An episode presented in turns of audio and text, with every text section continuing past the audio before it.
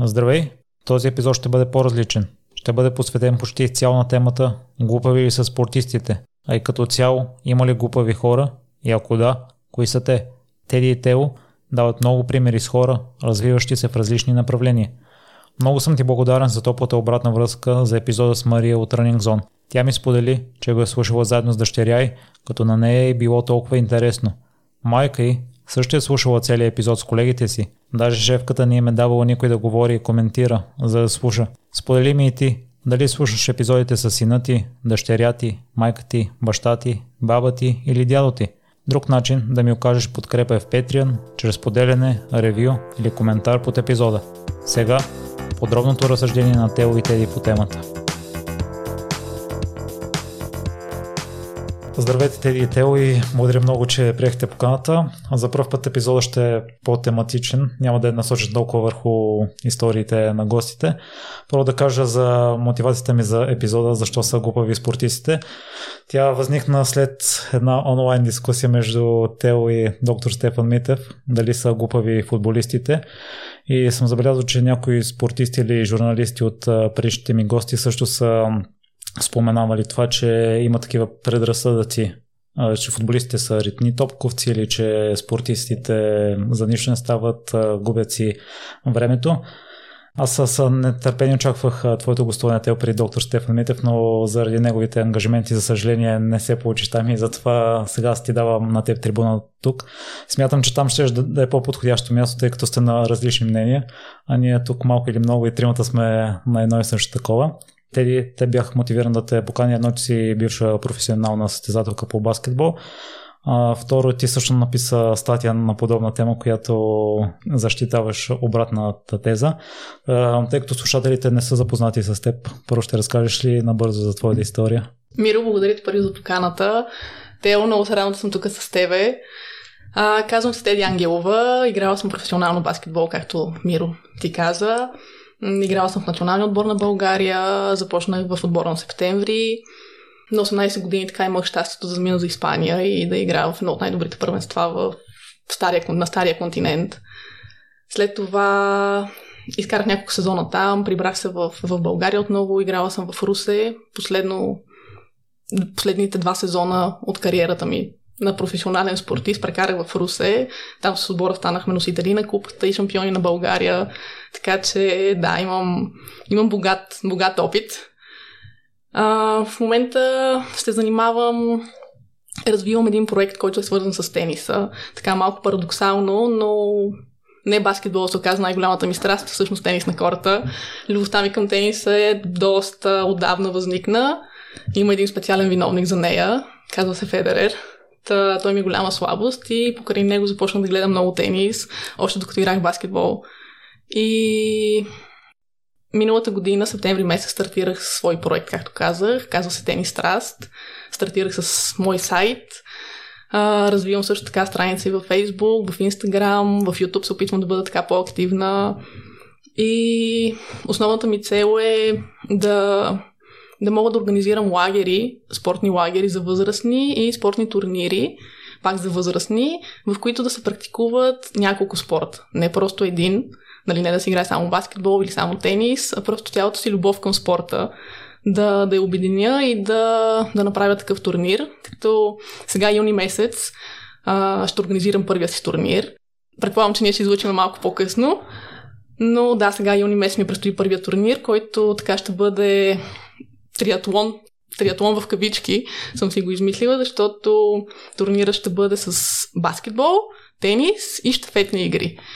М- както казах, любовта ми от спорт към спорта е така възникнала от много, много, много години назад във времето. Ходила съм на спортни лагери още с дядо ми, когато бях малка, преди да играя баскетбол. Той беше треньор по фехтовка на националния отбор, в университета също Софийския, преподавател. И още от много малка ходя по на лагери с студентите. И така имам наистина невероятни спомени и изживявания, които включват много различни спортове, щафетни игри и цялата си тази любов искам да, да я прехвърли в момента към спорта и да, да си имам нещо свое, което да развивам и така да се обградя. Много ми е важно с а, една среда от хора, които имат сходни интереси, ценности, морал и които наистина така обичат спорт, както аз го обичам. Ти вече отговори на един въпрос, защо не са глупави спортисти или поне една теза, която аз защитавам, че по край спорта може да се интересуваш от толкова много неща. Ти пропусна да кажеш, че имаш извършен курс, курс за масажист, което също допринася за твоята интелигентност, след като си правил с баскетбола си се развива в други сфери за тенис страстно, доколкото знам всичко изцяло сама си се поинтересува, ходиш и на курсове. Да, да, да, Миро. А, когато се върнах от Испания, наложи ми се, защото тогава кризата ги удари 2008 година, точно 2009 и изкарах 4 сезона в Испания. И, и се върнах и така имах дилема пред себе си, дали да продължа да играя баскетбол или да се потопа в реалния, реалния живот, както се казва. Записах и висшето си образование малко по-късно, изкарах курса за масажист. Курса за масажист исках да го изкарам, за да мога да бъда по-близо пак до, до баскетболната среда, по-скоро до спортния свят. Защото в Испания а, нещата са малко по-различни, не точно както в България. Всеки отбор си има масажист, всеки отбор си има менеджер, има си човек, който отговаря за, за видеята и за по-скоро скаут, нали, така се наричат в Испания, които следят за за, за следващия противник на отбора ти, нали, разузнава играчите, прави видеа, а, също, както казах, и масажистите там, всеки отбор има масажисти и това беше една от така, идеите ми да бъда по-близо до спорта. А, работила съм няколко години, всъщност две години работих в хотела Нел като масажист, но определено да практикувам тази професия по този начин не е моето. И след това продължих всъщност с спортната си кариера. Играх, играх, както казах, в Русе, заминах за Русе за последните ми два сезона, но да, темата глупави ли са спортисти така малко ми е болезнена, защото нали, ние обичаме да поставяме етикети. Под ние визирам хората като цяло. М- даже в България това е доста по- по-често срещано, защото нали, имала съм възможност да живея на друго място. Обиколила съм доста държави из Европа. И хората така мога да кажа, че са малко по- по-толерантни. Със сигурност, колкото тук в България. И поставянето на етикети е доста срещано явление и според мен хората се лишават така от възможността да, да опознаят нещо ново и различно. Да, и ти с твоя блог се развиваш и не обръщаш внимание само на тениса и имаш една рубрика разговори за страстта, където канеш хора от различни сфери. Не е само насочена и към спортистите, и към тенисистите. Да, разговори за страста възникна така вдъхновена от подкастите, от твоя подкаст и от още няколко подкаста, които слушам. И определено мисията на проекта, една от мисиите на проекта е да, да покаже на колко се може повече хора това, че спортистите не са глупави и че спортът не е просто хоби, а спортът е начин на живот, висока култура, здраве, щастие и още много.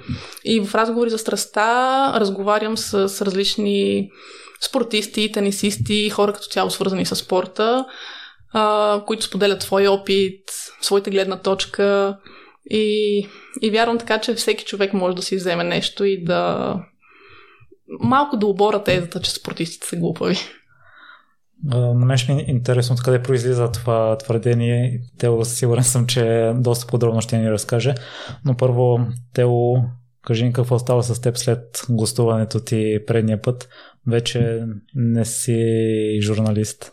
Предния път, само да уточним, беше преди две години, а все пак в човешки живот това е много сериозно време, в което могат да се случат безброй неща. Няма да разказвам в детайли за всичко, но основното наистина е, че по-настоящем главната ми професия е тази на редактор в Сдружение Българска история. В същото време, след като защитих успешно своята докторска дисертация, спечелих конкурс в Института за исторически изследвания към БАН. В момента съм асистент там. А, за журналистиката не си прав. Не съм приключил. Това, че не съм афилиран към някоя спортна редакция, не означава, че а, не може като фрилансър да се практикува. На едно полско издание Пилкарски Балкани съм кореспондент за България. Сътруднича на още няколко издания, да кажем списание Спринт, най-голямото спортно списание в България. Но като цяло успях да си менажирам така нещата, че едновременно образованието, историческото и интереса ми към спорта и този опит, който 11 години като част от Вестник Меридиан матч, който си смени за този период името, сега се казва Матч Телеграф. Успявам да ги съчетая тези двете неща и се радвам, тъй като, както и при предния ни разговор споменах, човек, който е решил само на спортната журналистика да се отдаде, в един момент губи много от свободното си време, от гъвкавостта си, от възможностите да се занимава с други неща. И да си го кажем честно, просто за съжаление начина по който спортната журналистика се практикува в България, това не е нещо, което мен ме привлича. Моите, така да се каже, примери са по-скоро от извън страната, където хората успяват хем да предлагат качествен продукт, без да правят компромиси с своята съвест или с себе си. От друга страна пък успяват така да си менажират времето, че да имат време за своите близки, за своето семейство, което не е маловажно все пак. Ти футбола въобще не си го ставил на заден план и в една група, която членуваме и двамата на Пепи от Виктория. Всеки ден споделяш обилна информация, разнообразна. Старая се. Това не са неща, които ги търся непременно специално с идеята да бъда модератор в Клуб Виктория. Това са факти, неща, на които попадам, понякога съвсем случайно, понякога се натъквам покрай търсене на нещо друго, но това, което с Петър успяхме да направим, тъй като все пак подкаст Виктория е негов, неговия епизод за Данубио постигна международно признание, трябва да отбележим в топ 10 е в световен мащаб, понеже журналистите обикновено с доста голямо пренебрежение се отнасят към тях, особено спортните. Българин да е в топ 10 в каквато и да е сфера, не само той, още няколко наши колеги успяха да стигнат до челни позиции в наградите на Международната асоциация за спортна журналистика, показва, че все пак имаме някакво ниво. И в случая с фейсбук страницата към подкаста Клуб Виктория, просто в един момент предложих му наистина да пускам а, неща, които не могат да се срещнат в другите групи, тъй като за съжаление Фейсбук е претрупан от тематични групи, в които се споделя идентична информация. Ние същи хора гледат да генерират интерес с а, а, едностранни неща и просто в един момент човек ако търси нещо по-задълбочено, нещо, а, което да му провокира интереса, да не е част от мейнстрима, той трябва да има тази възможност и а, смея да твърдя, че поне в а, клуб Виктория а, дори не само тези, които се интересуват от футбол, хора, които съвсем подопирателната са част от този спорт, могат да намерят нещо любопитно за тях. Да, тук искам и аз да се включа. Клуб Виктория, аз също съм член на групата, даже имам в разговори за страста епизод с Петър Георгиев. Това, което той прави е наистина уникално, нещо много по-различно, много по-стойностно поне за мен. Аз лично намирам много стойност в него и така би било хубаво колко се може повече хора да достигнат до него и както те много добре каза, не просто хора, които се интересуват от футбол, а, би било любопитно за тях и интересно. Всъщност да, хора, които не се интересуват и от футбол, нали, дори и за жени, нали, защото все пак жените не са така, футбол не е най- най-интересната тема за, за една жена, но е изключително любопитно и така и стойностно това, което, което Петър прави и Тео, което споделя в, също в групата. Тео е ходеща енциклопедия, с него в разговори за страста също имам епизод, просто е уникален. И така. Предполагам, тук някъде по сценарий трябва да се изчервя. Благодаря за а, хубавите думи, но а, както се казва, нека слушателите в хода на разговора да се убедят, че не си правиме само отчетки помежду си, че наистина по тази тема, която си избрал, има какво да споделим, което вероятно няма да им е попадало или не им е известно. Аз ти казвам личното мнение. Виж, сега всеки има право да мисли каквото пожела, аз просто споделям моето лично мнение. Нека, както каза читателя, слушателя, да отвори, да види, да прочете, да чуе и сам да прецени, но моето лично мнение е това и не мога да кажа на на бялото черно и обратно. Я ще допълня за Пепи, че епизодите са му невероятен образец за качествена документална журналистика. Под нас информацията, както Теди каза, интересно за мъже, за жени. Абсолютно. дали следиш Абсолютно. И тотално разбива на пух и прах теорията, че дори футболистите са глупави. нали, защото подкаста му е документален, свързан с футбола. Те, твоите пътувания в чужбина също продължават и не спират. Завръщаш се от едно такова в Полша. Бяха принудени да спрат за една година поради ситуацията, която е в световен мащаб, но радвам се, че имах възможност за една седмица да бъда в Полша в средата на месец май. Варшава, Гданск, Гдиня и Сопот. Това бяха градовете, които посетих. Все пак, за да не е само футбол и спорт, все пак да отбележа, че имах възможност да видя и Малборг, който е най-големия полски замък, свързан с средновековието. Една много впечатляваща крепост. Така че при мен пътуванията са туризъм и а, спорт съчетани. Успях във Варшава два мача да посетя точно в последния кръг на местото първенство, когато беше позволено фенове да се появят и наистина, когато има привърженици, тук не говорим само за футбол, говорим за абсолютно всеки спорт. Когато феновете са там, когато има някаква атмосфера, е съвсем различно от тези призрачни зали и стадиони, които в продължение на една година гледахме. Така че да чукнем на дърво. Надявам се да не се повтори ситуацията от предишната година и възможно най-бързо да може всички любители на спорта да могат да се наслаждават и на живо на своите любимци, тъй като каквото и да си говорим, спорта без фенове е просто един телевизионен продукт, който а, може дори без звук да го гледаш. Да, тъжна картинка беше. Факт. Доста тъжна картинка. Надявам се, че няма да се повтори. Лично аз през този период така съм се чудила и съм се питала как професионалните спортисти намират мотивация. Нали, понеже съм така огромен фен на тениса, толкова много турнири изгледах и дори не мога да си представя какво да играеш пред празни пред празна публика, нали, трибуни просто адмирации нали, за тях. Да, има естествено финансовия стимул, но, но както и те оказа, емоцията е съвсем различна, когато, когато има хора на, в залата, на стадиона. Ти, за съжаление, приключваш кариерата си по-рано, отколкото може би ти се е искал. А какво беше чувството тогава? Да, Миро, това е хубав въпрос. Чувството не беше приятно, със сигурност. Даже бих казала така, че съм имала доста тежки моменти, може би депресивни състояния, все пак съм вярвала, че така баскетболът ми е моето призвание и че му очакват доста светли и успешни години, че ще постигна много. Както се казва, че след това ще се пенсионирам след баскетболната си кариера. Уви не се получиха точно така нещата.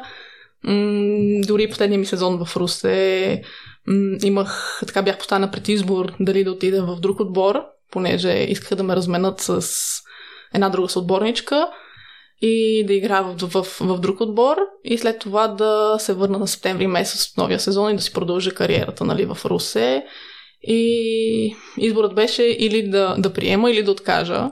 И понеже така не беше... Просто прецених в този момент, че, че ще го откажа и че ще приключа с баскетбол, защото някои неща просто не, не отговарях на моята ценностна система. И, и беше по-важно да устоявам себе си. И, и така, и просто взех трудното решение да приключа. Имах няколко доста тежки месеци, в които буквално не знаех какво да правя с живота си, защото адреналина, който спортът може да ти даде, вярвам, че нито едно друго нещо в живота може да ти даде подобен адреналин, тръпка, емоция. И няколко месеца бяха доста тежки, не знаех на къде да поема, с какво да се занимавам. Да, както ти споменах по-рано и ти отбеляза, нали, имам диплома за масажист, бях изкарала курсове, бях работила като масажист, също така изкарах диплома за спасител на плувни басейни, на, на, на плувни комплекси. Но и това не беше моето. Не исках с това да се занимавам и м- чувството не е приятно. Не е приятно. Предполагам, че всички, на всички хора в някакъв етап, период от живота взимат някакво трудно решение, с което така да сложат едно ново начало. И така, мисля, че всеки има такива моменти, както споделих. И просто езика, който тогава научих в, в Испания, едно от богатствата, а, които мога така да, да отбележа, освен всички други невероятни изживявания, които съм имала в Испания, м- беше, беше ключово и просто се насочих към големия корпоративен свят. Аз съм чувал една от причините, които хората изтъкват, че спортисти са глухи, че след края на кариерата си не се занимават с нищо друго. Но аз това си мисля, че по-скоро психически проблем, защото те са обвързани изцяло с целта и са насочени към нея и инвестират цялата си енергия в това и след това просто не знаят какво да правят. Не е точно глупост, според мен. Да, по-скоро аз би го определила като объркване, като изгубеност, но то, както казах, не е само за спортистите, според мен, а за всеки един човек, който така предприеме доста рязка промяна и ново начало. Защото м- то просто ни е заложено да, в хората, в нас, да всяка една промяна да ни плаши, да се страхуваме от нея. Неизвестното плаши. Много често това неизвестно е по-хубаво, отколкото, отколкото дори може да си го представим. Но самия факт, някакси мозъка така е програмиран, дори съм чела изследвания, че просто неизвестното плаши и хората предпочитат да си седат в комфортната зона, там където познават, където им е познато. А, така че по-скоро да, би го определила като обърканост, като изгубеност. М- все пак вярвам, че човек трябва да опита различни неща, докато намери себе си. М- аз така дълги години съм вярвала за себе си също, че съм глупава. Или поне съм имала ниско самочувствие на тема интелигентност, защото, защото съм завършила спортно училище, така се наложи. М- всъщност след седми клас учих в 12 училище с френски язик. Учила съм биология и география на френски. Говорил съм за червените кръвни телца на френски. Но 10 клас някъде средата трябваше да избира между баскетболната си кариера и ученето. Разбира се, за нашите ученето беше изключително важно и те така много държаха да, да си продължа образованието в, в 12 училище, но за съжаление нямаше как да ги съвместявам двете и трябваше да избера едното. Разбира се, на мен живота ми тогава беше баскетбол. И с баща ми така сключих една сделка, че ще отида в спортното училище, но ще си продължа уроците по френски. Уроците ми по френски продължих известно време, но след това след това всъщност избрах баскетбол. Избрах баскетбола и затова казвам, че имало е периоди в живота ми, в които съм смятала, че съм по-глупава, с по-низко самочувствие, особено когато съм била в спортния свят. Защото, нали, две години съм ходила на училище последните 11-12 клас. И тук не искам да слагам всички под общ знаменател, но както казах, в България обичаме да лепим етикети. И истината е, че има Нали, тук първо е много важно да дефинираме глупав какво значи, но това после мисля, че и с Тео може да го обсъдим. И с теб. За мен е много е важно много е важно да историите, които разказваме на себе си, за самите себе си. Защото аз в 12 училище отидах, след, след 12 училище, когато приключих с, с 12 училище и се преместих в спортното, м- отидах в училището, в спортното училище веднъж.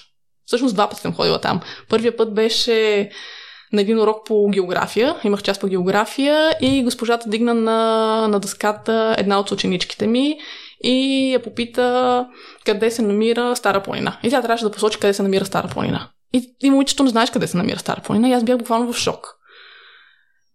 И тогава си казах, добре, Теди, ти повече тук няма да дойдеш, така или иначе имах непрестанно лагери с националния отбор, пътувания, ходих си на уроците по френски и втория път, когато отидах в спортното училище, беше при дипломирането ми.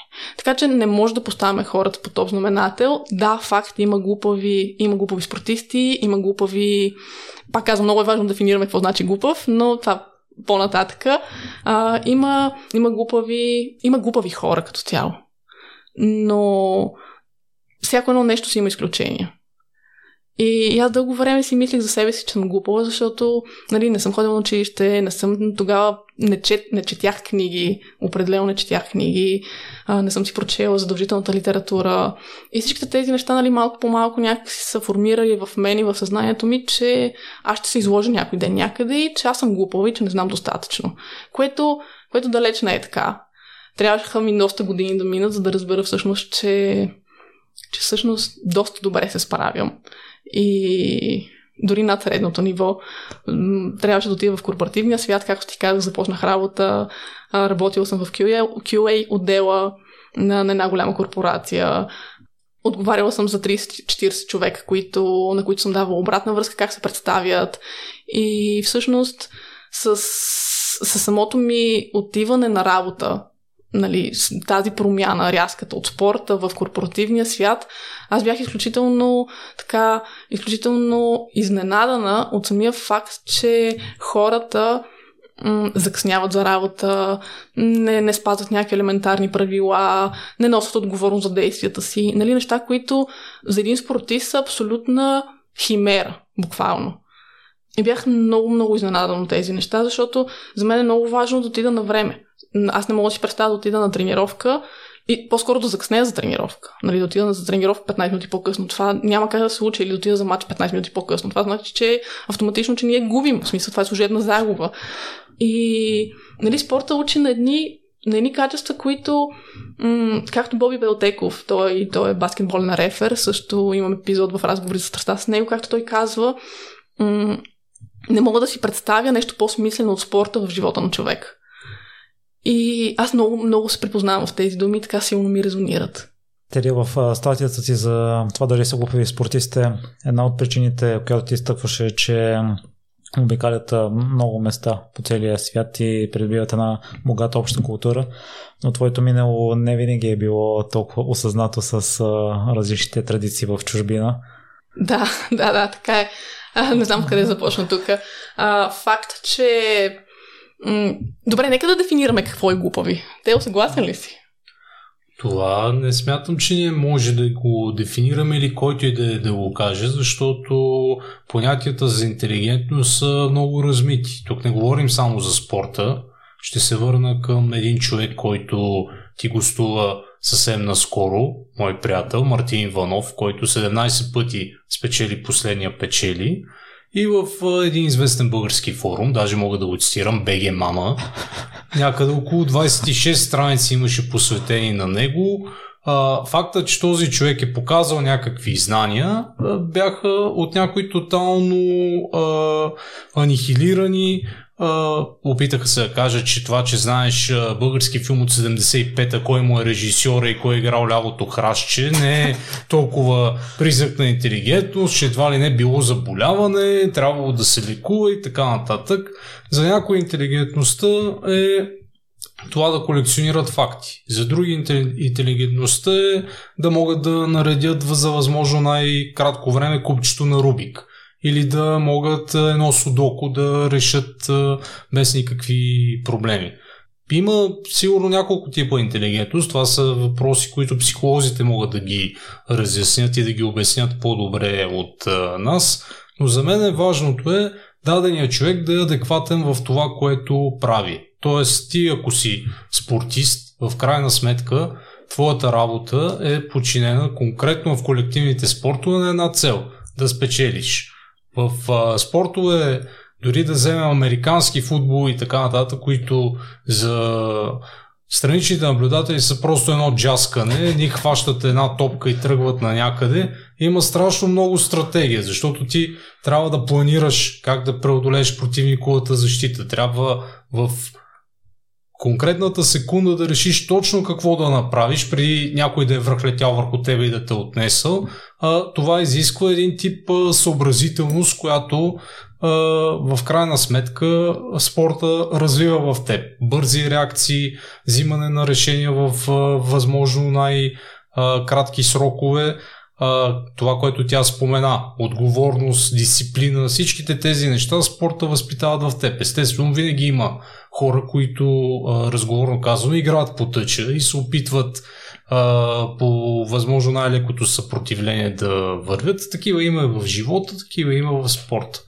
Но бих, понеже предполагам ще попиташ откъде е дошло точно това понятие, че спортистите са глупави или недостатъчно интелигентни. Няма някъде зарегистрирано за първи път кой го е употребил. Както Теди каза, ние обичаме да боравим с някакви клишета. При нас, може би не само при нас, таксиметровите шофьори винаги са копърки, полицаите са ушеви или не знам какво. политиците винаги са корумпирани и некадърни, затова последното се подписвам с две ръце. А, но ето каква е разликата. Ако говорим за глупав или не глупав, спортистът в крайна сметка взима решения за себе си или за своя отбор. Най-лошото, което може да проистече от глупаво решение на спортиста е той да загуби дадения матч. Обаче ако си политик и си глупав и а, изобщо а, не знаеш какво правиш, по този начин ти а, завличаш хиляди хора. Така че в случая нека да огледаме първо хората, които се занимават с политика, каква е тяхната интелигентност и дали имат необходимата компетентност да вземат тези постове и тогава да се прехвърляме и да коментираме спортистите. Защото спортистите, тези, които са от най-високо ниво, за да постигат тези успехи, за да са адекватни в своята сфера, очевидно не са глупави. Те в едно твое участие ти кажеш, че в миналото са е, се използвали с добро око за политически цели. Та се някога се е появило това негативно име за тях.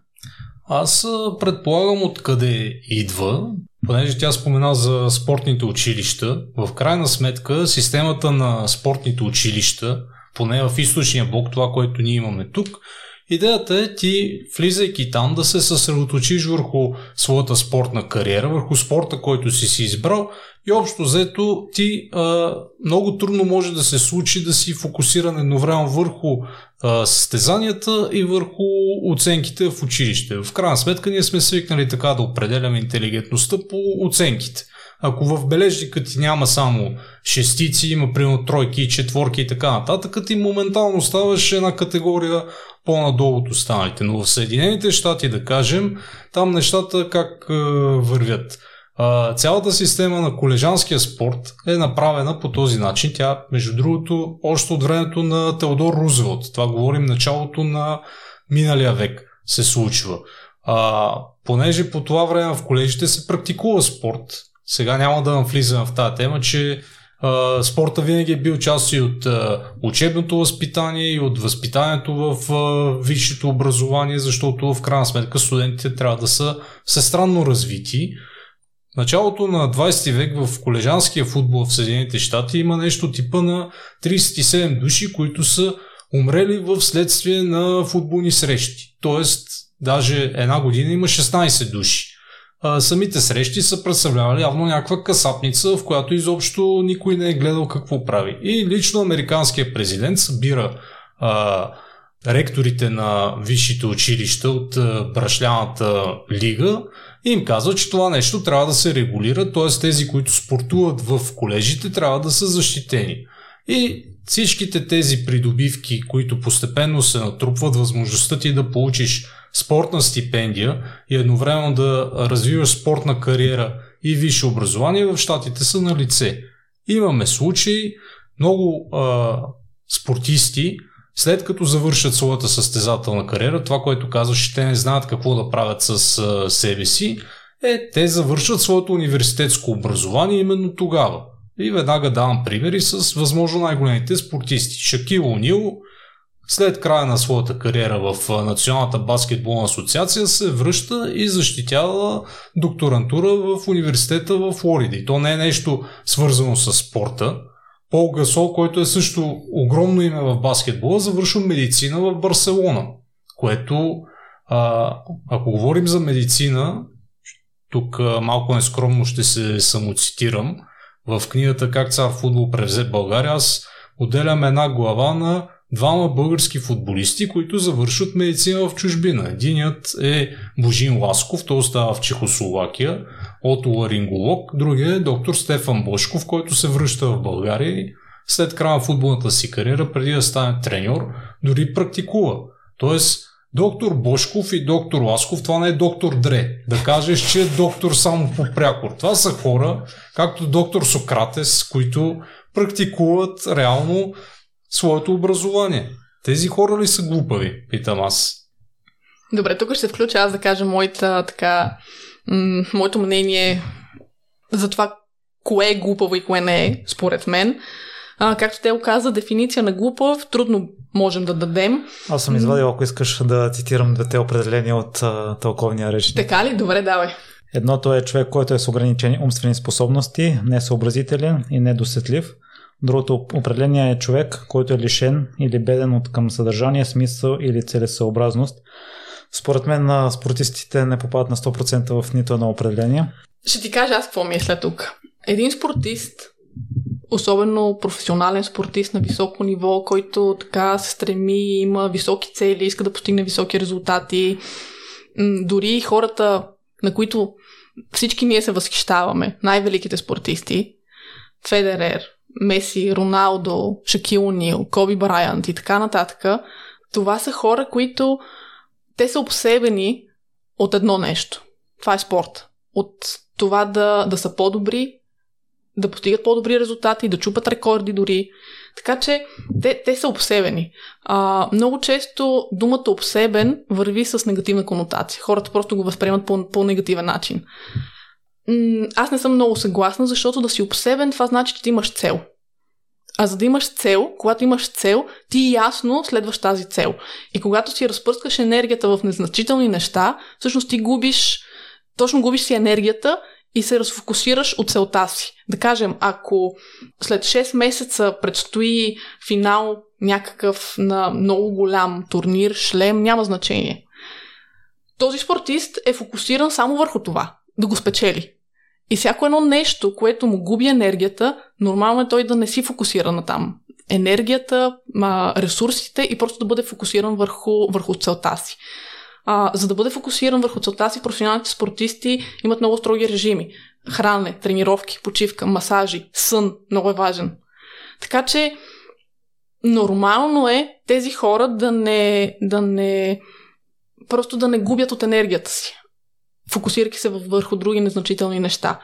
А, същото е да кажем и за, за да кажем за един IT специалист или за един математик, физик, без значение. Нали? Този човек е фокусиран върху неговата си цел. Той е доктор, докторант, няма значение. Учител, Нобелов лауреат.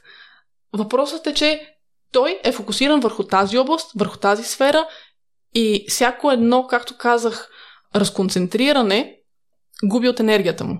Така че за мен да си обсебен в нещо, да имаш цел, а, може да се гледа и по, върх, и по позитивен начин, не просто по негативния.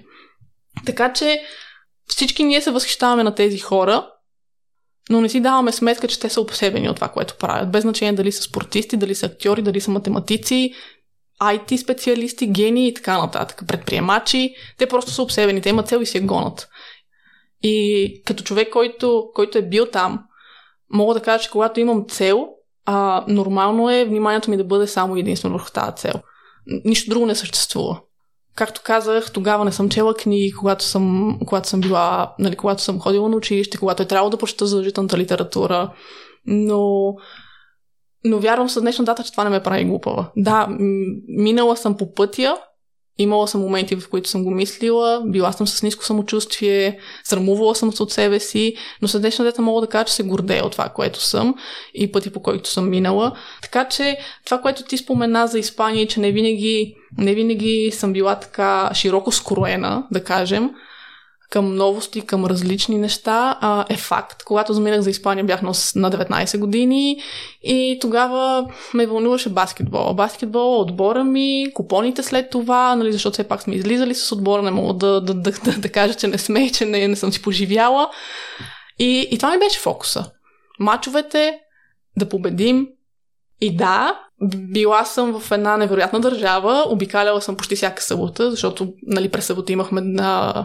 сме гостували на различни отбори, обиколила съм я на души на Шир и тогава не съм се интересувала къде ходя. В смисъл не ми е било важно да знам в кой град съм, какво има в този град, с какво е известен.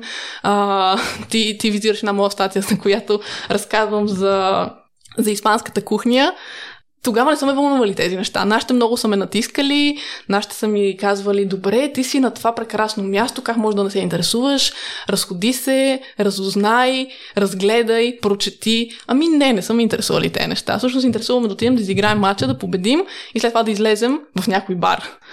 Да, така е било. И всъщност момичетата в Испания и, и средата там водили са ме на наистина на едни невероятни ресторанти, това, което спомена ти, аз с испанската кухня съм скарана, особено с морските деликатеси и по това време просто не, не е моето. Бях в едно наистина невероятно място, Сан Себастьян Гастелугаче областта се казва. Това е едно вълшебно място за мене. Заведехме в един от най-добрите ресторанти там. И всъщност всички ядяха морски дарове, разбира се. И аз си поръчах пържола да живее пържолката и шопската салата от България. Нали? Аз се гордея с факта, че съм си поръчала пържола и всички ме гледаха като, като луда буквално. Днес съм много по-така широко скорена, мога да кажа, и бих пробвала нови неща. А, също така мога да кажа, че обичам морски дарове. Но всяко време, всяко нещо с времето си. Човек просто израства, както с Тео по-рано си говорихме преди да започнем да записваме, да записваме, то е еволюция. Да, това, което исках да кажа е, че няма външна сила, която може да ни накара да направим нещо. То просто идва от нас. Идва в определен момент. Колкото и хора отвънка да ни казват това трябва да направиш, това е хубаво или просто така да ни, да ни подсказват кой е правилният път, то докато не дойде от нас, не го осъзнаем ние не сме отворени за това нещо, просто няма как да се случат нещата. При някои хора това се получава по-скоро, при други се получава след години, при трети не се получава. Като споменахме това определение и, тело, и определението на тело, което той изтъкна, че а, не си глупав човек, ако си разбираш от а, професията и в нея може да действаш адекватно. През уикенд аз бях на село и там част от населението са хора от а, друг етност и на първо четене не изпъкват с интелектуалния си потенциал, но примерно ако отидем на лозето, те ще са хората, които ще знаят по какъв начин да се прекопаят, да се грижат за него. Те знаят в кой сезон какви разсади се съдят, кога се берат. Именно, точно това исках да кажа. Това ми беше мисълта, когато казах, че човек е обсебен от това, което прави. Много добър пример даде. Тези хора са компетентни в тази сфера. Но ако тях, примерно, ги питаш за нещо свързано с а, филми, актьори, спорт, нали? и те може да не го знаят, то това ще е най-нормалното нещо. Но когато един спортист го попиташ за нещо, нещо извън спорта, да кажем коя е столицата на Перу и той не знае коя е столица на Перу, не знае, че това е Лима, автоматично той е, той е глупав. Той влиза в графата глупави. Така че това, което исках да кажа, също въжи за един математик, един физик, един а, IT специалист, без значение. Ако той не знае, че Лима е столицата на Перу, това е окей. Okay. Хората не го приемат като нещо, нещо глупаво. Той все пак е IT гений, той коди, той е много вау. Но когато един спортист не го знае, той е глупав. Така че всеки човек е добър в дадена сфера и не е добър в друга. Тук според мен е под глупави спортисти това, което се насажда така с годините в България, защото то е насаждано с много поколения, с течение на много години. Това е, че един вид спортисти имат по-ниска обща култура. Но общата култура, както това, което си говорим, е, не, не е само да си прочел цялата задължителна литература в училище, цялата руска класика, да знаеш корен квадратен от еди колко си колко е, Общата култура също така се гради, когато пътуваш, когато срещаш с нови хора, нови култури, когато пътуваш на нови места. Това дава много. В смисъл, това обогатява много и, и си давам сметка чак след години колко много ми е дало. Когато и до ден днешен имам хора, които имам приятели, познати, които ме карат да им купа самолетните билети или да им резервирам хотел еди къде си, защото те просто не знаят как го направят или се чувстват по-сигурни, когато го правя аз. И те имат, имат сериозни професии, така да се каже. Нали? Те не са глупави спортисти. Но, но спорт наистина дава страшно много на човек. Освен дисциплина, отговорност, спортът ти дава и адаптивност. За мен това е много важно, да може да се, да се справи във всяка една ситуация. Аз съм заминала на 19 години да живея сама и, както се казва, неволята учи. В смисъл, неволята учи на страшно много неща. И опитът няма по-добър учител от опита. Защото имам познати, които и на 30 и живеят с родителите си, които имат сериозни професии и които не са се сблъсквали, така да се каже, с реалния живот. И не могат да се оправят в някаква ситуация, в която аз мога да се оправя. И, и това ми го е дал спорт. От това, което аз съм забелязал и моите гости спортисти, мисля, че те са над средното интелектуално ниво и от примерите, които вие давате, смятам, че за голяма част от спортистите това се оказва право и ако има глупави, въпреки че според определенията, които аз цитирах, аз лично за себе си не мога да определя глупав нито един човек, евентуално този процент ще е много, много малък. И като споменате и за общата култура, Ланс Армстронг в неговите епизоди многократно се изказва, че не знае някои географски понятия и това съвсем не омалуважава мнението ми за него или той не изглежда да се притеснява от това. Ти спомена по в разговор, че хората в чужбина са по-широко скроени. Та има ли си през твоята спортна кариера някакви предубеждения от хората, с които си разговаряла и по подразбиране да... Да смятам, че съм, да, да. че съм глупала и да някакъв си бариер да усещам. Да. Да, случвало се, предполагам. В момента не мога да цитирам някакъв конкретен пример, но това, което кажеш за Ланс, за Ланс Армстронг, далеч да си признаеш, че не знаеш нещо, не те прави глупав. Даже точно обратното. Според мен това е признак на сила и на, на интелигентност, защото м- аз също съм имала много моменти, в които преди съм се правила, че знам нещо, за да не изглеждам глупава.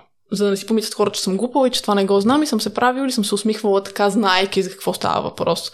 В момента нямам никакъв проблем да си призная, че дадено нещо не го знам, че не съм прочела дадена книга, че не съм изгледала даден филм, че не знам кой е този актьор или кой е този спортист или без значение. Нямам, нямам проблем с това да си призная нещо. М- както ти казах, конкретен пример не мога да дам, но да, случвало ми се да ме подценяват за това, че съм била професионален спортист. Със сигурност ми се случвало да ме подценяват. Особено, както ти казах, когато започнах а, работа в, в голяма корпорация, там така някакси усещах едно, едно подценяване от останалите. И все едно те са малко над нещата. М- хората просто не си даваха зор. А, тези ценности, които за мен са много важни, да, да си точен, да си отговорен, когато кажеш нещо, да, да го изпълниш, да поемеш отговорност нали, за, за, за, за думите си, за действията си, някакси то много ми обягваше. И, и аз просто не се чувствах на място. Защото в спорта, когато човек се занимава професионално или дори аматьорски създаден спорт, той влага всичко от себе си, 100%. И аз, когато отидах, в, когато навлязах в корпоративния свят, аз дах 100% от себе си. И честно казвам, това го намирам в момента като, не мога да кажа грешка, но опит, обица на ухото си, нека така да го кажа, който, който, който ми е доста ценен. И да, забелязала съм някакво подценяване страна на, на хората. Конкретен пример не, но по-скоро е било в някакъв контекст на разговор, нали, ти си спортист и не знаеш толкова много, ние сме работили, имаме опит и, и, и така нататък. Истината е, че когато започнах в тази компания, след много кратко време, а, шефката ми ми се доверяваше на мене и ми даваше доста до нейния личен компютър. Да, да проверя някакви неща, когато тя не е била на работа, не е имала възможност, просто ми се доверяваше на мене. Което на мен ми трябваше известно време да, така, да ми светне лампичката и да разбера, че всъщност аз не съм глупава и че наистина както се казва, пипето ми така бързо, бързо схваща някои неща и доста добре се справям. И малко по малко всъщност озрях и до момента, в който си казах, че аз мога да имам свой собствен проект, аз мога да имам свой собствен бизнес. Нали, нещо, което преди години е било непосилно да си помисля, нали, че аз мога да го направя. Така че опита ми в корпоративния свят и извън спорта, като цяло ми показва, че не, аз далеч не съм глупава. И, и всъщност знам много повече и съм много по-така адаптивна и, и можеща от м- голяма част от хората. Така че това е една от, от основните причини да, да повярвам в себе си и да, да поискам да развивам нещо свое и да правя това, което, което харесвам. Тело, ако има един спорт, към който моето мнение за спортистите в него е по-негативно от останалите, може би е футбола. Гледах един тренировъчен ден на Циципас от зимата и той се стоеше в това. Сутрин играе тенис, след това посещение в фитнеса, след това втора тренировка по тенис и след това масаж – и реално погледнато целият ден му е запълнен, не остава никакво свободно време за нещо друго. Докато, доколкото съм запознат, тренировъчния ден на спортистите е до обяд и след това са свободни. Всичко е според зависи. Не трябва да ги слагаме под общ знаменател. Това, което те ги спомена за периода и в Испания, мога да успокоя. Арсен Венгер беше около 20 години в Лондон менеджер на Арсенала. Се оказва, че нито един музей в Лондон не е видял за това време. Както се казва, дори в центъра не може да се оправи, тъй като пътя му е общо взето до тренировъчната база на Арсенал и след това обратно в къщи и използва всеки момент да ходи на други места да прави скаутинг за играчи и така нататък. Защото е обсебен от футбола, нали така? Именно. И това да. далеч не го прави глупав. Не, напротив, той даже а, в едно предаване имаше на BBC за любимите песни и той успя да им а, да запознае водещите с 6-7 френски изпълнители, които те изобщо не бяха чували от 70-те и 80-те години. Все пак той е от Телзас, от този регион. Но като цяло, за мен проблема е а, това, което споменах за спортистите. Там е ясно. Аз съм правил много интервюта с спортисти, които, както казва тя, пътували са много, но а, всъщност нищо не са видяли, тъй като техният фокус е върху състезанието от хотела в залата, от залата в хотела, след това на летището и обратно. И ти може да си бил в 10 държави, но единственото, което си спомня са Летищата. летищата а, мястото, където си играл и вече в зависимост от а, настроението и хотела. В зависимост а, как е било посрещането, така да се каже. И храната, това е много важно. Това прави винаги впечатление. Предполагам, да, със сигурност, но а, за мен проблема е, когато и колеги спортни журналисти практикуват същото нещо. Аз а, винаги съм се старал, като отивам някъде да виждам допълнителни неща, но съм имал случаи, примерно в Истанбул, докато аз си правя някаква програма да видя нещо допълнително, другите да отидат на пазар, примерно в близкия търговски център да си вземат дънки на по-ефтини цени, отколкото в България. Така че не би трябвало всички да ги слагаме под е, общ знаменател. Без значение дали е футбол, дали е тенис, който и да е спорт, въпреки че това не се води спорта ентертеймент, ежедневието на кечистите е същото. В фитнеса с тази разлика, че за разлика от другите спортисти, там пътуванията те сами трябва да си ги правят. Да кажем, 3-4 души се кооперират и пътуват с кола от един щат до друг. И реално целият ти живот минава на път в фитнеса и на ринга. Няма частни самолети и такива екстри, каквито за най-най-изявените а, спортисти, така да се каже, от а, каймака на, на високото спортно майсторство, но а, що се отнася до това, което каза тя за предразсъдъците към спортистите, мога да споделя мнението на една голяма българка, олимпийска шампионка Свето Оцетова, само с Здравка Йорданова на двойка с олимпийски шампионки от а, Олимпиадата 1976 година в а, Монреал. Тя, а, нейният баща е доктор и иска да следва медицина. Само, че той казва, буквално медицината не е за жени и тъй като един нейн чичо е архитект, проектирал почти всички гари в България, тя се записва архитектура. Приемат я от втория път, тъй като там а, все пак, каквото я си говорим за социалистическия период, тогава приема не е бил буквално който влезе, има все пак някаква цетка. И след второто и приемане и е бил поставен въпроса ребро. Или продължаваш с гребането, или а, ще си развиеш образованието. Тя успява да направи невъзможното да си взима година за две изпити в аван, за да може да се готви за световни и за европейски първенства, както споменах, олимпийска титла имат за Здравко Йорданова. След края на състезателната й кариера става архитект. Първоначално в България навсякъде посреща. Ти си спортистка, едва ли не като си спортист отиваш във вестник старт за журналист и това ти е развитието. Но в чужбина, навсякъде където кажеш, че си олимпийски шампион, това а, си върви като допълнителна екстра към визитката и реално, ако се не лъжа, от 1992 година насам, няма олимпийски а, канал, на който се провежда и състезан от Олимпийските игри, в който Света Оцетова да не е част от проекта, от хората, които да са го одобрили. Тя заема много виш пост в Международния олимпийски комитет от квотата за атлети. И аз не бих сънел да кажа, че тази жена е глупава по никакъв начин.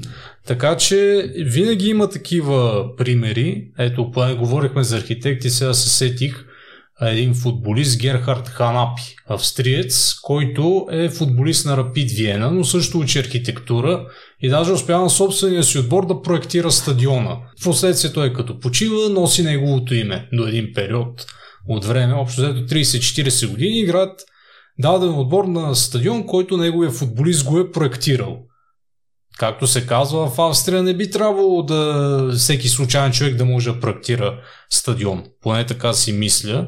Така че примери в едната и в другата посока винаги ще има и предполагам следващия въпрос, който логично ще дойде, как да оценим а, интелигентността, защото нали, има IQ тестове, най-различни неща, след като не може да дефинираме какво е умен и какво е глупав. IQ тестовете за мен също не са меродавни, защото в крайна сметка, ето един интересен факт. Марион Бартоли, която не мога да кажа, че е най-върховната тенисистка, има 2013 година печелила Уимбълдън. Това е най-високото постижение. Навсякъде се посочва, че нейният, а, нейното IQ е 175. Това е по-високо IQ, отколкото на Айнштайн и на Стивен Хокинг. И тя казва, нали, на шега в интервюто, ако ми направят втори път този тест, може и 75 да не изкарам. Така че а, един тест не може да ти е показател, а, но в Съединените щати, както казахме, нещата са малко по-различни. В Националната футболна лига имат специален тест, който е за когнитивни разсъждения. Казва се тестът Лондър Лик 50 въпроса трябва да им отговори за 12 минути, като аз от това, което видях, горе-долу е на принципа на тестовете на Менса. Тоест, търси се логика, не да кажеш кой е 23-ти американски президент, а да изчислиш някакви неща, да съобразиш и средния резултат за Клотърбека, това е може би най-важната позиция в американския футбол, да не кажа голяма дума Камена Липев, да не ми се смее, защото малко хора в България разбират от американски футбол, но реално това е човекът, който връзва играта и от чието решения зависят как ще продължи атаката на, на тима му. Като гарда в баскетбол. Да, да кажем. Значи средният резултат за Клотърбека от 50 въпроса е 25. А, да кажем за един програмист или един журналист резултатът е 28. Тоест, ти за да си клотърбек трябва да имаш а, резултат близък до такива науч сериозни професии. Сега за защитници примерно е 14, а, което се приема за нормално. А, 10 е долната граница, но има случаи, както има случаи състезатели по американски футбол с резултати 32-34, т.е. над а, средното нормално ниво, така има случаи с един а, не мога да цитирам а, името, който има резултат 4. И го питат, добре, как може 4 да изкараш на, на този тест? Той каза, аз още на първия въпрос видях, че няма нищо за американски футбол и предавах празен лист. Просто човека не го интересува абсолютно нищо. Не му е било интересно. Да, това се опитвам да, да кажа. В крайна сметка ти тази мотивация, която я имаш в спорта, да спечелиш дадено състезание, даден матч, ако я вложиш право пропорционално в образование или в нещо такова, а, със сигурност спортистите биха имали успех. Но просто а, ето тук може да, да кажем една дефиниция на глупав. Тук може да сравним професионалните спортисти с 100 милионерите. Защото ти, а, да кажем, на 19, 20, 21 години, конкретно в футбола, защото малко спорта генерира такива пари, каквито футбола, получаваш някаква рекордна заплата. Говорим за, да кажем, футболисти от Висшата лига. Но дори в българските стандарти това, което взимат водещите отбори е много над средното ниво. И ти в един момент това не е глупост, това е чисто човешка, така да се каже, черта. Започваш да си мислиш, че всичко, което хвърчи се яде, че вече е край. Животът ти е уреден, може да си правиш каквото желаеш и Проблема идва, когато приключиш с състезателната ти кариера. Т.е. когато парите свършат. И един човек като Майк Тайсън, който е а, сред най-великите боксьори за всички времена, със своите действия и по време на своята състезателна кариера, лежането в затвора и така нататък. Значи той, неговото състояние, не помня колко милиарда беше, след като ти успяваш да го пропилеш, да не ти оставя нито една стотинка, то, затова се изисква огромен талант. Имаше един такъв филм на времето, Милионите на Брустър, в който трябваше главният герой да похарчи, мисля, че един милион беше за няколко дни, за да получи 200 милиона. И той се чудеше по какъв начин да ги похарчи, ама за Майк Тайсън не е проблем. Купува си тигри, менажерия и така нататък. Така че всичко е до самата личност на, на спортиста. Не може да се каже, примерно, боксерите са по-глупави от футболистите, лекоатлетите са еди какви си, шахматистите са най-интелигентните, другата такава а, митология. Факт. Това за шахматистите наистина е така. Може би, защото могат да превиждат ходове напред. Но това го има в много други спортове, както и в футбола, така и в баскетбола. Аз като... Аз съм играла гард плеймейкър в баскетбола и, и така работата ми винаги е била наистина да предвиждам няколко хода напред. Но, както те го каза, шахматистите някакси имат славата на умни спортисти. Защото, нали, шахмата е умен спорт. Не, аз в случая не искам а, да се разбира погрешно, така да се каже, камъни в а, тяхната градина. Има едно много хубаво литературно произведение, шахматна новела на Стефан Свайк, понеже си говорим за обсесията към спорта, там се вижда докъде може да доведе обсесията към шахмата. Защото и това е обсесия. Представи си, в крайна сметка ти, да кажем, за някой нормален спорт започваш от някаква възраст, да кажем 8-9 години а, и постепенно тази страст може да, да, умре, да отмре, докато шахмата ако тръгнеш от най-ранна възраст, те научи, примерно, дядо ти ти покаже или баба ти или някой от семейството как да местиш фигурите и се включиш в тази система, има абсолютната такава а, възможност и а, да се вглъбиш в това нещо. И понеже има специални изследвания за това в Съединените щати отново се връщаме за колежанския спорт колежантите спортисти в сравнение с тези, които не са спортисти, какви са им резултатите. Естествено, не може да се извади да се тегли дебелата черта и да се каже спортистите са по-добре и така нататък. Но едно от нещата, които се, а, така да се каже, в полза на спортистите е, че се развива социалните умения. Тоест ти, за да си част от един отбор, за да може да работиш в екип, говорим за колективните спортове, а и като цяло за почти всички от така да кажем, нормалните спортове, по-глупавите, ти трябва да имаш някакви социални умения. Докато в шахмата, колкото по-вглъбен си, колкото по-затворен си в себе си, колкото по-непроницаем си, това се възприема като върховна мъдрост. Да, да не кажа, че темеручнината се поощрява. Беше ми на език, просто не иска да го кажа. Ето, в смисъл, може така с а, подобни клишета да си, да си запълним времето, но както има шахматисти като Боби Фишер, който в едно телевизионно предаване стана печално известен какви неща говори за Холокоста при положение, че самия той е от еврейски происход. Така имаш и шахматисти, които са, да кажем, като Гари Каспаров, които са социално а, или политически ангажирани, които шахмата не е единственото за тях. Гари Каспаров това казва – като са ходили с Съветския съюз някакви мачове се играе в чужбина, първата му работа е била да отиде а, книжарница, където има комикси и така нататък и примерно да си вземе комик за Star Wars. В смисъл на него не му е било, а, както си представя един шахматист, да слуша римски Корсаков и най- най-висшето изкуство, да кажем само в Третяковската галерия се разхожда. И обратно, това, което споменахме, че има търпимост към хора извън спорта, Значи, когато Стив Джобс не си завършва образованието, той е гений, предприемчив Именно. и така нататък. А когато, примерно, Теди или. Не, не е ходила на училище 11-12 клас, да, е глупава. Край, тя вече да, не може да се говори с нея. Или Джордж Лукас, един режисьор, който аз много обичам, но ето, той е поредния пример. В неговата биографична книга се казва, че като дете той не е обичал да чете, най-така максималното, което му се отскубвало е комиксите, защото все пак там текстът е по-малко. Картинки. Да, бил е фен на автомобилните гонки, след като едва не загива при една такава, така да се каже си преосмисля живота. Този човек вече е в зрелия момент на, на своя живот, за да направи Star Wars изчита един куп митология, книги, които са свързани с неща, които да му помогнат. И това говорим за актьорите.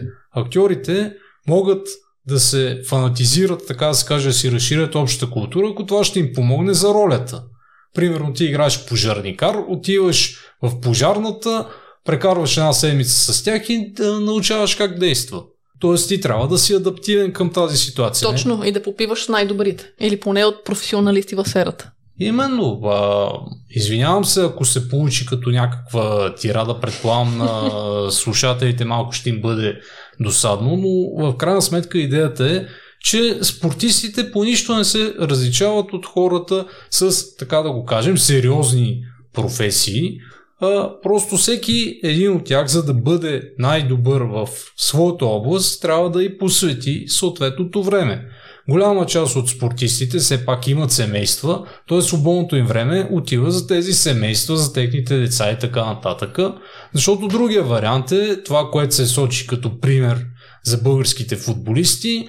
А, имаш няколко семейства, отделно така животът е грабне, обичаш а, нощния нощните излизания и а, като цяло а, в това ти минава цялата кариера. Но за мен е погрешно и едните и другите да се слагат по този знаменател. Могат да се извадят както изключителни примери, могат да се извадят Изключителни примери в другата крайност. Да, да, да вземем за пример художествената гимнастика. Спорт, който е донесъл огромна слава на България и до ден днешен гимнастичките са на почет златните момичета на България красиви и така нататък, но аз все пак съм имал възможности с гимнастички да, да комуникирам.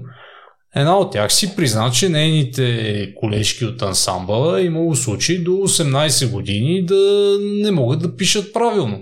В смисъл, особено в спорт като художествената гимнастика, където те взимат от най-ранна възраст. Да, там апогея е на 15-16, те когато още са деца, тинейджери, Именно. формират се. Най-добрите ти години отиват там, които принципно би трябвало да отиват за образование. Ти ги посвещаваш на това да играеш отново и отново и отново едно и също съчетание. И това справиш часове, но То... не 2-3 часа, по 6, 7, 8, да, да, наистина. Това, че играеш примерно на лешник от рушачката или на някоя класическа музика, не означава, че ти като се прибереш живееш къщи си, пускаш Верди или а, Рахманинов, да кажем.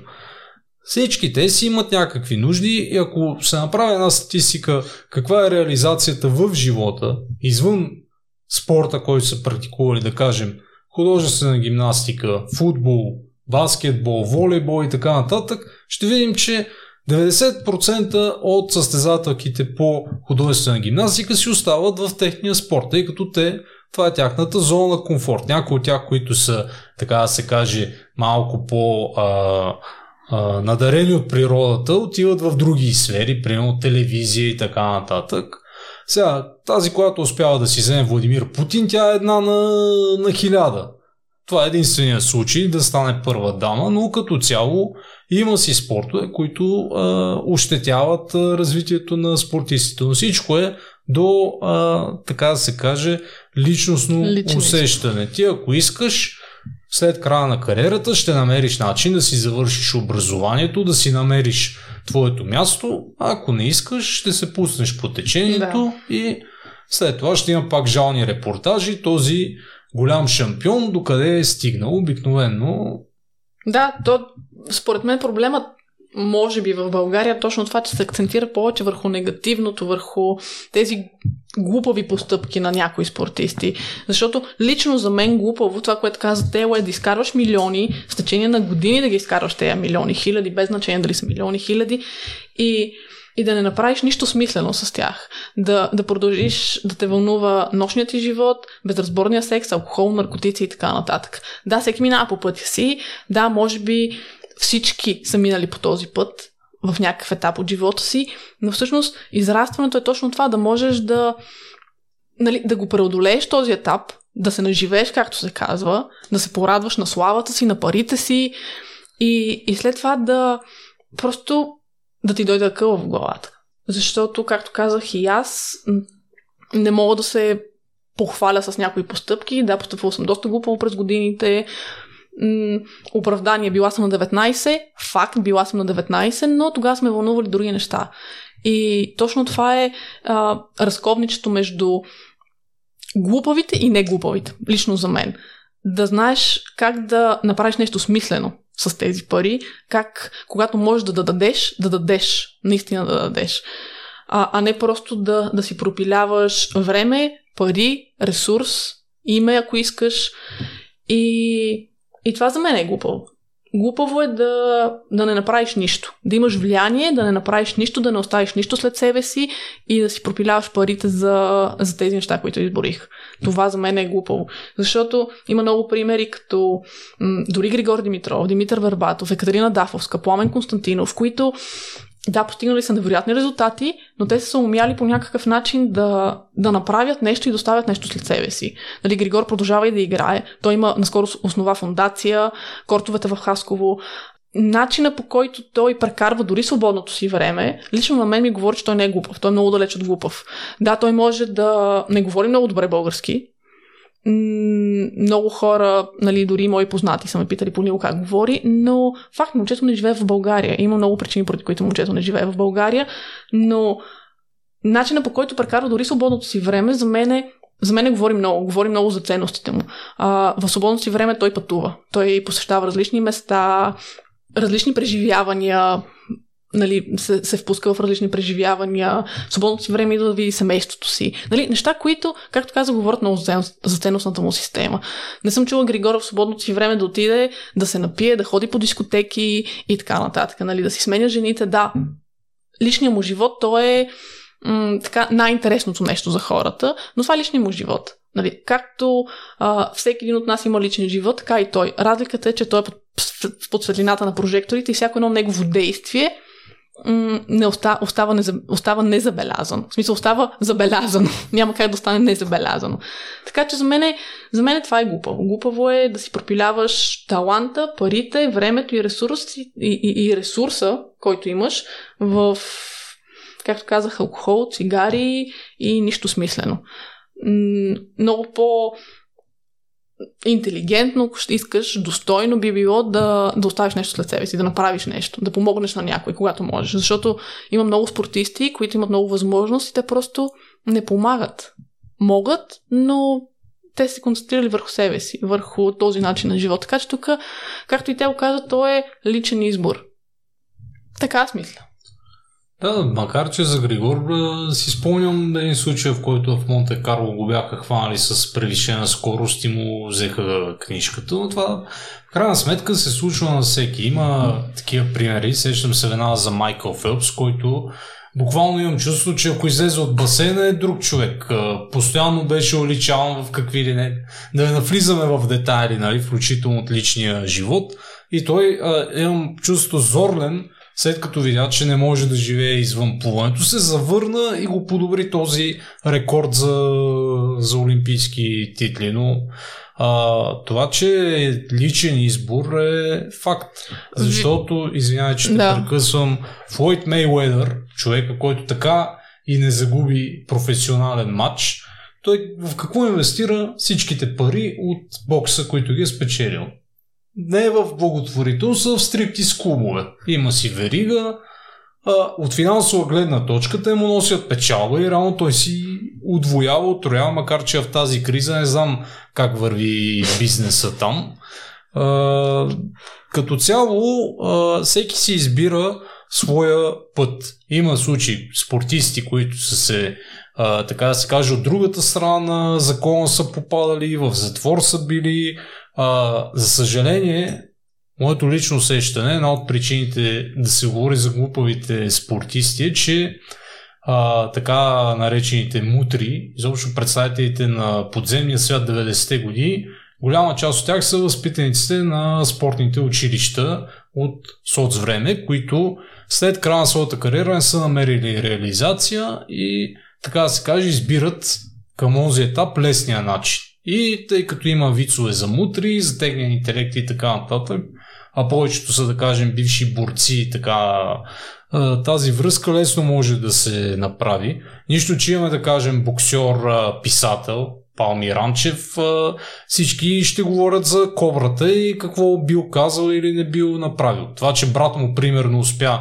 да си завърши висшето образование, е съвсем, нали, така да се каже, между другото. Винаги намерите в интерес на истината са интереси спортистите, които са, така да се каже, цапнати в устата, които могат да ти направят заглавието и, и да може да им следиш е, живота. И веднага ще дам пример от живия живот с е, Валери Божинов, който единствения му трофей в живота успях да го гледам на живо в а, изключително популярния а, сръбски град Горни Милановъц. Беше финала за националната купа Партизан и Явор. И там си говорих с а, колежка, която отразява партизани и казвам как е Божинов, а, нали, а, какво ви е отношението към него и тя ви казва ми много е приятен като човек, отворено, но е много глупав. И той сякаш за да докаже това нещо, което тя а, каза, след края на матча, нали, футболистите празнуват, чакат да им се дадат медалите. А, нашия човек от някъде намери сръбско знаме и почна да дефилира с сръбско знаме. Най-нормалното нещо на света е ти, а, ако сте гледали достатъчно внимателно церемонии по награждаването, да кажем в колективни спортове, клубни отбори, всеки си взима националното знаме на своята държава. Само, че Валери Божилов решил да се показва с сръбско знаме. И Сърбите принципно много обичат а, такова нещо някой да им а, демонстрира, но а, същата колежка каза, аз казвам, е, виждаш ли, с вашето знаме, нейният коментар беше красоречив. Он е будала. Нали? Никога сърби няма да отиде в чужда държава с а, местното знаме. Да кажем, Сърбин играе в а, България, стане шампион на България, ще си излезе със знамето на Сърбия.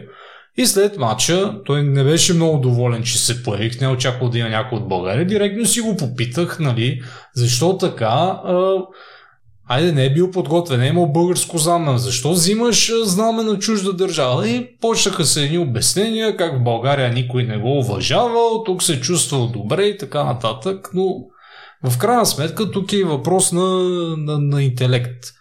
Както имаше случай с един гръцки футболист, който на 19 години му приключи кариерата в националния отбор, защото след а, а, отбелязване на гол в приятелски матч младежки а, вдигна ръка с а, нацистски поздрав. И след това казаше, че не знал какво означава това. И естествено в гръцката федерация, тъй като предполагам слушателите знаят от историята гърците по време на Втората световна война какво са правили само и само германците да не дойдат, тяхното прословото охи, т.е. не, а, такъв човек да, да им се появи и веднага той беше наказан до живот от всички национални отбори, беше изхвърлен.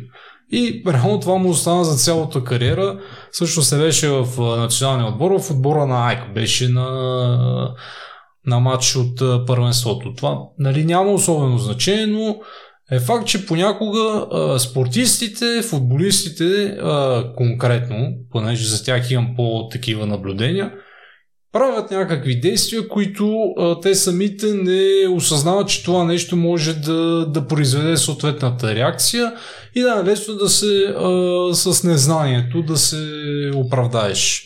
Да, но тук не съм съгласна, че само с спортистите. Всички хора го правят. Проблемът е, че спортистите са под прожекторите.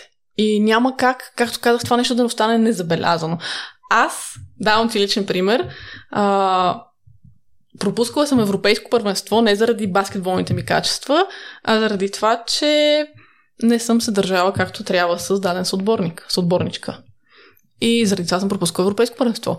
Всеки един човек допуска грешки, прави глупави постъпки, реагира глупаво в дадена ситуация, но това не го прави глупав.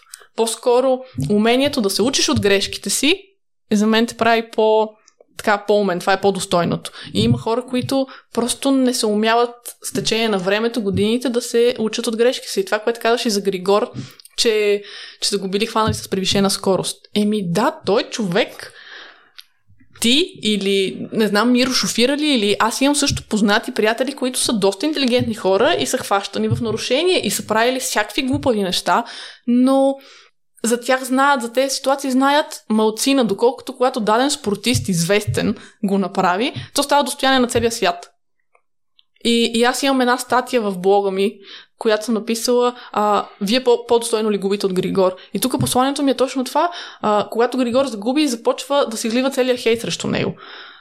Той не става да се отказва, манекенче, не знам си какво си, дори познати, приятели, роднини. Ами не, тук въпросът ми е, наистина, ние по-достойно ли губим от Григор Димитров? Все едно на мен не ми се случва в офиса да тресна вратата или да се държа неприлично с някой от а, шефовете, подчинените, служителите, без значение, колегите ми и, или не ни се случва да пресечеме на светофара на червено или да караш превишена скорост или да имаш акт. Факт, случва се. На всички хора се случва. Въпросът е, че няма камери, които да ни видят и които после да медиите да преувеличат цялата ситуация и то да излезе навсякъде в по телевизия, в вестници, в интернет и, и всички почват да го сочат с пръстето, то еди какво си. И се забравят всичките хубави неща, които е направил. Нали, има една притча за, за учителката, която е написала умишлено на дъската едно по едно колко е, две по две колко е, три по три колко е и на 9 по 9 умишлено е сбъркала. И всичките ученици започнали да се хилят и да се подиграват. Ама госпожо, ха-ха-ха-ха. Една грешка. Девет верни, една грешка. Всъщност точно това е. Направиш нещо, то, то даже не е грешка, то е леко да кривнеш. Дори и грешка, да всички правим грешки. И ти вече си там, в... Слага ти се етикет на глупав, на, на лош пример и така нататък, което за мен е само един, един човек, който наистина е бил под прожекторите, под светлината на прожекторите, знае колко, колко е тежко и колко много бреме носи това със себе си. Всяко едно твое действие да се следи, а, личният живот на Григор, какво прави, къде, какво, къде го прави, с кого го прави, с кого и така нататък. И някак се омалуважават всичките, всичките успехи. Дори самия факт, че той стана трети в света в ерата на Федерер и на Надал и на Джокович, нали, от много хора, той имаше късмет. Еми не, късмет е... Късмет, късмет за мен няма късмет. То е...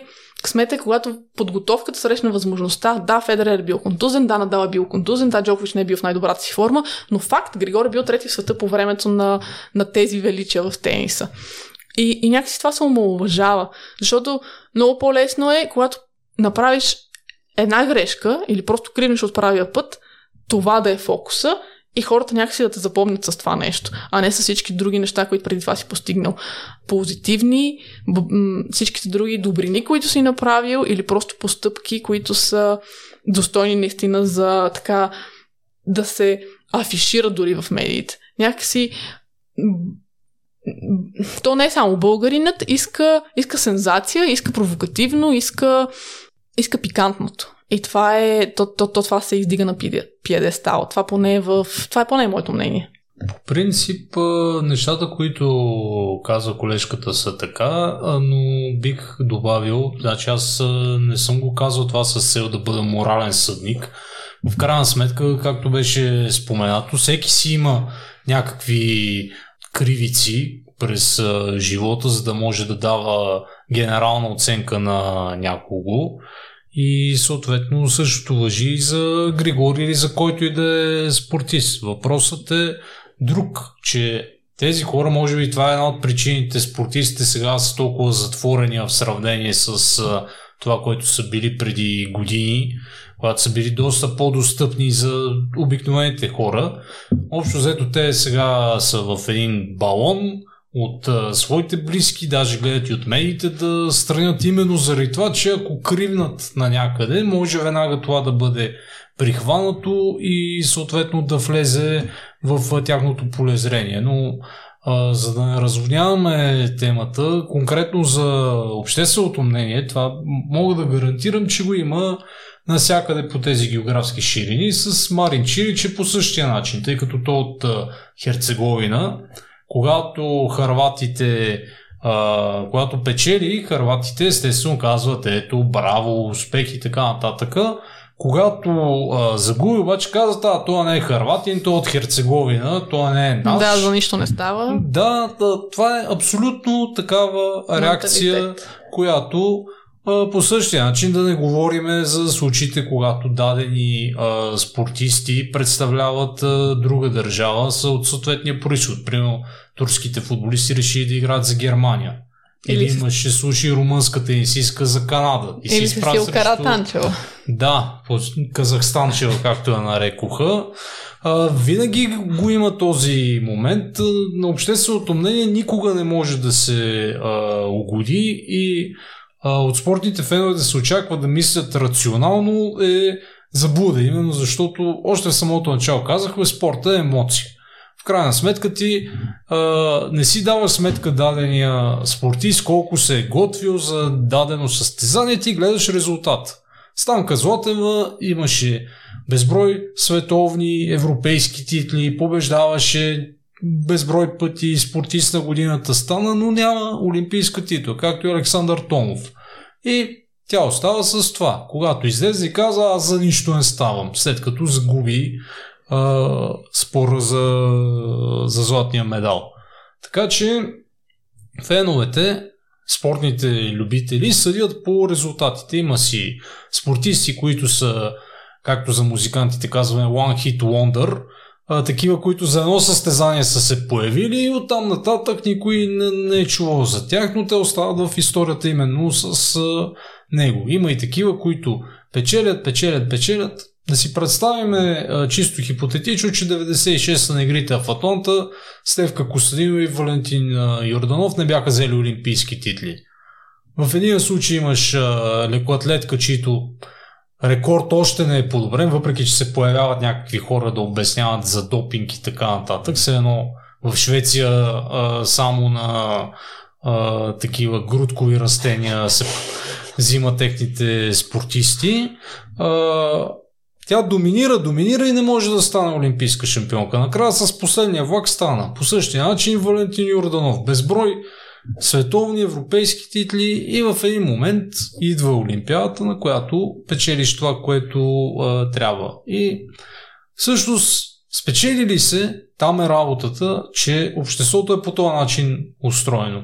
Когато има успехи, когато се взимат златните медали, когато идват, позират и така нататък, никой не го интересува колко ти е IQ-то, дали може да кажеш коя е столицата на Перу. Важното е, че ти на тези хора им носиш някаква емоция. В момента, в който не им задоволиш а, нуждата от емоция, защото всяка една нация, независимо дали е България, Штатите и така нататък, хората имат нужда да се почувстват горди.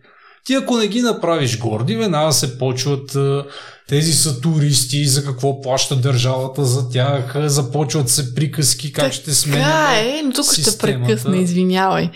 В България това е много по-силно изразено. Ти си, ти си човек, който е пътувал. Аз съм живяла в Испания и ето давам ти пример да кажем с Надал, който дълги години не можеше да научи, испански, а, да научи английски. Нали, испанците като цяло трудно се справят с английски. Италианци, Но, французи. Италианци, французи, да. Но Надал има комични интервюта дори но в Испания никога не е излезнало, че Надал не може да говори испански, че той е глупав и така нататък. И хората да кажат, или дори когато загуби даден турнир от даден тенисист, когато е контузен и така нататък, край. Край с кариерата му, той за нищо не става повече, колената, не знам си какво си. Нали?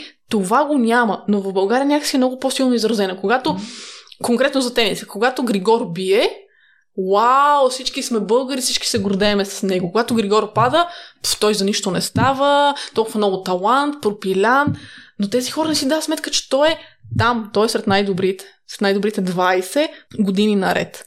Но понеже спомена за интервюта, аз веднага се сещам за интервюто на Христо Стоичко в Южна Африка, което веднага беше използвано като повод за шиги и за подмятания. В крайна сметка, този човек в момента е, така да се каже, мой колега, спортен журналист в Майами, в най-голямата мексиканска телевизионна мрежа в Телевиса. Има предаване. Това, което хора, които са сигурно ако го чуеш, ако не си го слушала, реално испанския му не е на ниво дори да кажем втори курс испанска филология. Да, да, знам как говори Техния е да, това, което са ми казвали, съвсем такъв разговорен уличен испански. Но Това е Христо Стичков, носител на Златната топка. След като милионна, да кажем милиардна аудитория в Мексико, всичките испаноязични страни следят неговото предаване, той има съответния рейтинг, явно тях не ги вълнува дали правилно спряга или скланя глаголите и така нататък, а какво точно казва. Аз, който съм с една година учен на испански, един път успях да хвана негов коментар, с моята една година учене на испански успях да разбера от контекста той какво имаше предвид. Беше коментар на матч от Gold Cup. И очевидно за местната аудитория, която предполагам не страда от липса на възможности да, да следи, мнението на една легенда, който си е специалист в този спорт, дори да не е казал на, на най-перфектния и чист испански язик, е абсолютно равностойно. Докато тук ние за едно интервю в Южна Африка ще ме изкарат расист, но нека да обърнем внимание какъв английски говореше репортера, който му задава въпрос. В Южна Африка и изобщо Нигерия и така нататък, какъв английски язик се говори? Това ми е любопитно, колко е разбираем за средната аудитория. Но, естествено, както казваш ти, дали е Григор, дали е Стоичков, винаги е на топа на устата. Именно това, което казваш, в Южна Африка това е било вау за хората. Нали? Те, те се абстрахират от факта, че той не говори перфектно езика. Но тук в България ще, ще се съсредоточим върху това, което той не прави добре, а не върху това, което той е направил. Миро, съгласен ли си? Да.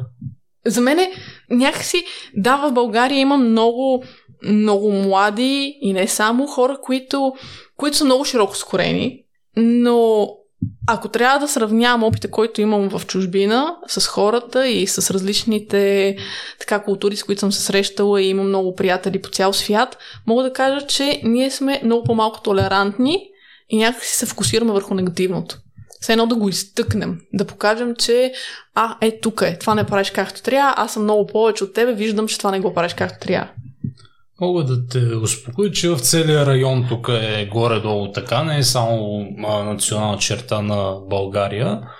Въпросът е, тъй като е малко, може би, разводнихме темата, че за спортистите винаги ще има едно на ум, когато става въпрос за интелект и а, неща, които те показват извън а, спортния терен. Но поне за мен човек трябва да бъде адекватен в своята сфера. Тази сфера, ако му осигурява препитание за него и за семейството му, а в крайна сметка спорта не е нещо незаконно, това е нещо, което всеки може да се занимава, но да кажем от няколко милиона спортисти, така наречения масов спорт, единици са тези, които достигат до, до върха. Докато да кажем почти всеки, който е завършил право, може да се намърда някъде и да стигне до някаква прилична заплата. Там нямаш а, някаква оценка, предполагам си имат съсловни а, награди, да кажем юрист на годината, адвокат на годината и така нататък,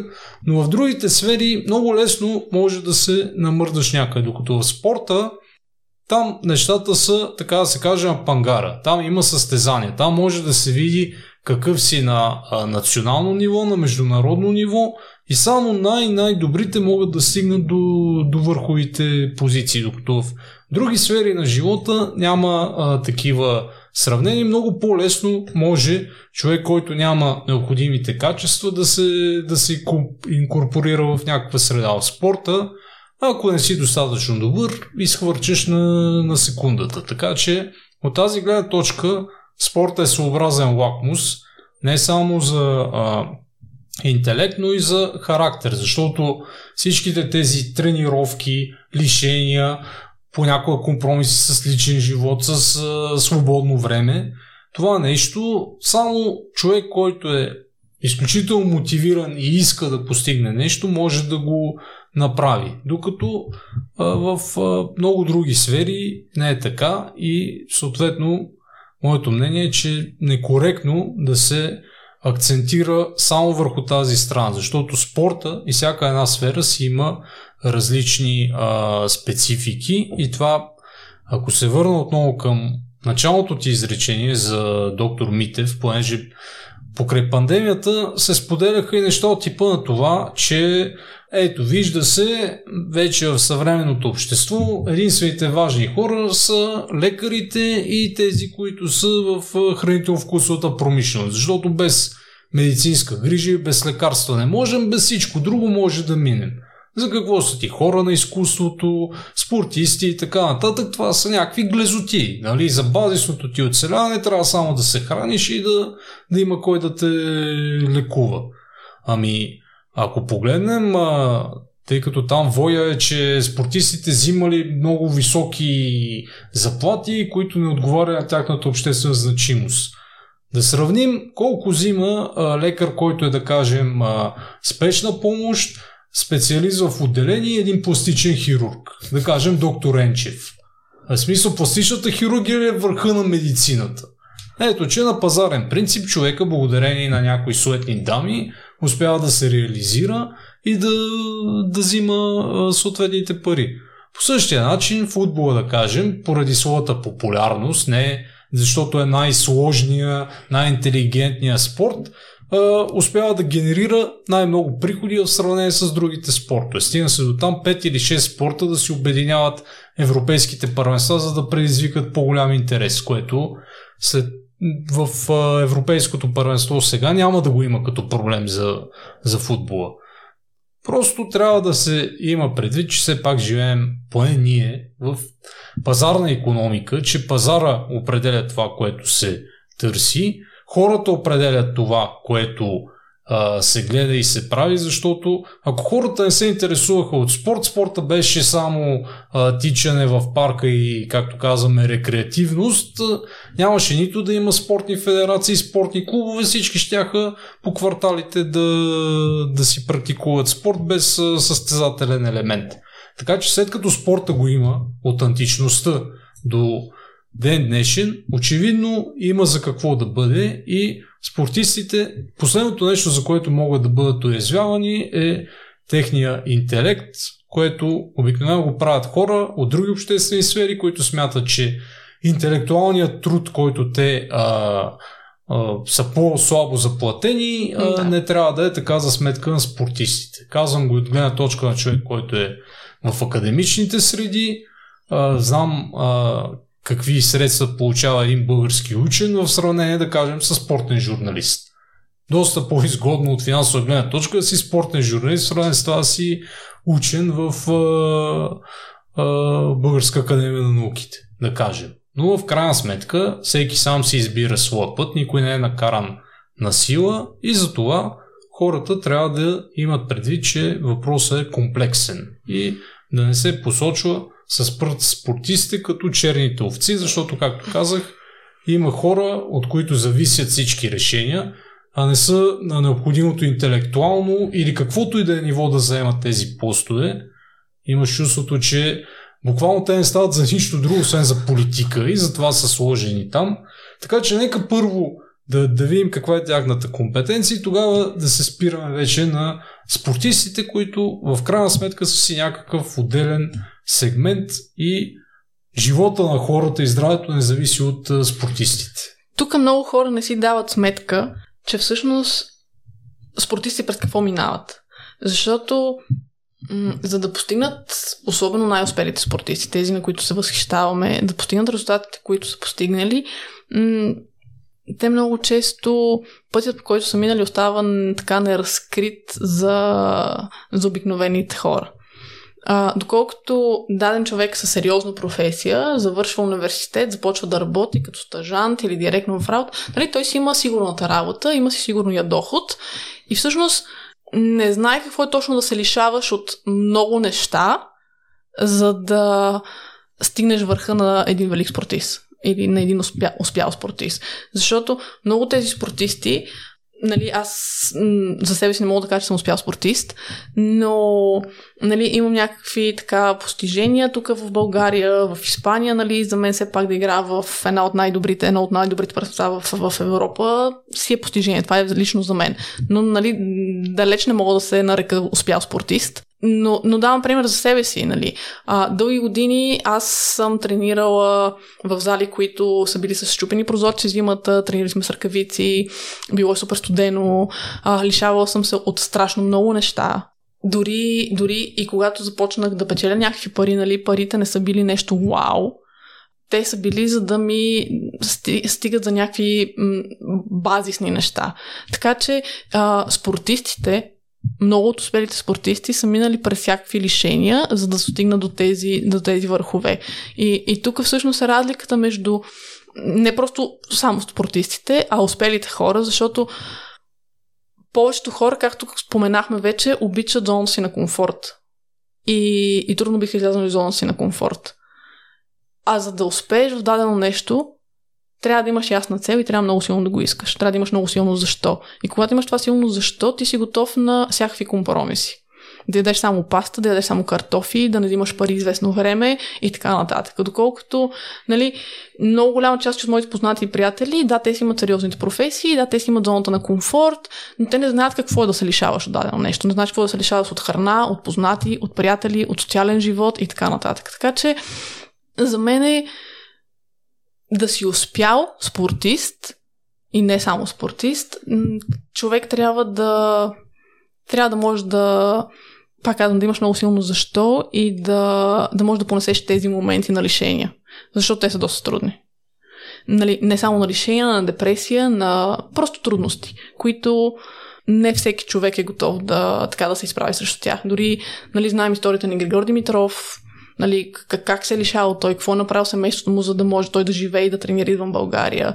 Така че тези неща някакси хората не искат, може би, да ги, да ги оценят. А те са много важен фактор. Ти в твоята статия наблягаш и на двигателната култура? Да, за мен двигателната култура е също много важно нещо и когато, когато отидах в 12 училище и имах първия си час по физкултура, и така бях, меко казано, шокирана от начина по който съучениците ми тичаха. до този момент не се бях сблъсквала. И, и за мен наистина беше доста странно. Така че спортът изгражда двигателна култура, подобрява координация, гъвкаво, сила и като цяло двигателната култура, което нали, пак много зависи хората как кое възприема за глупаво.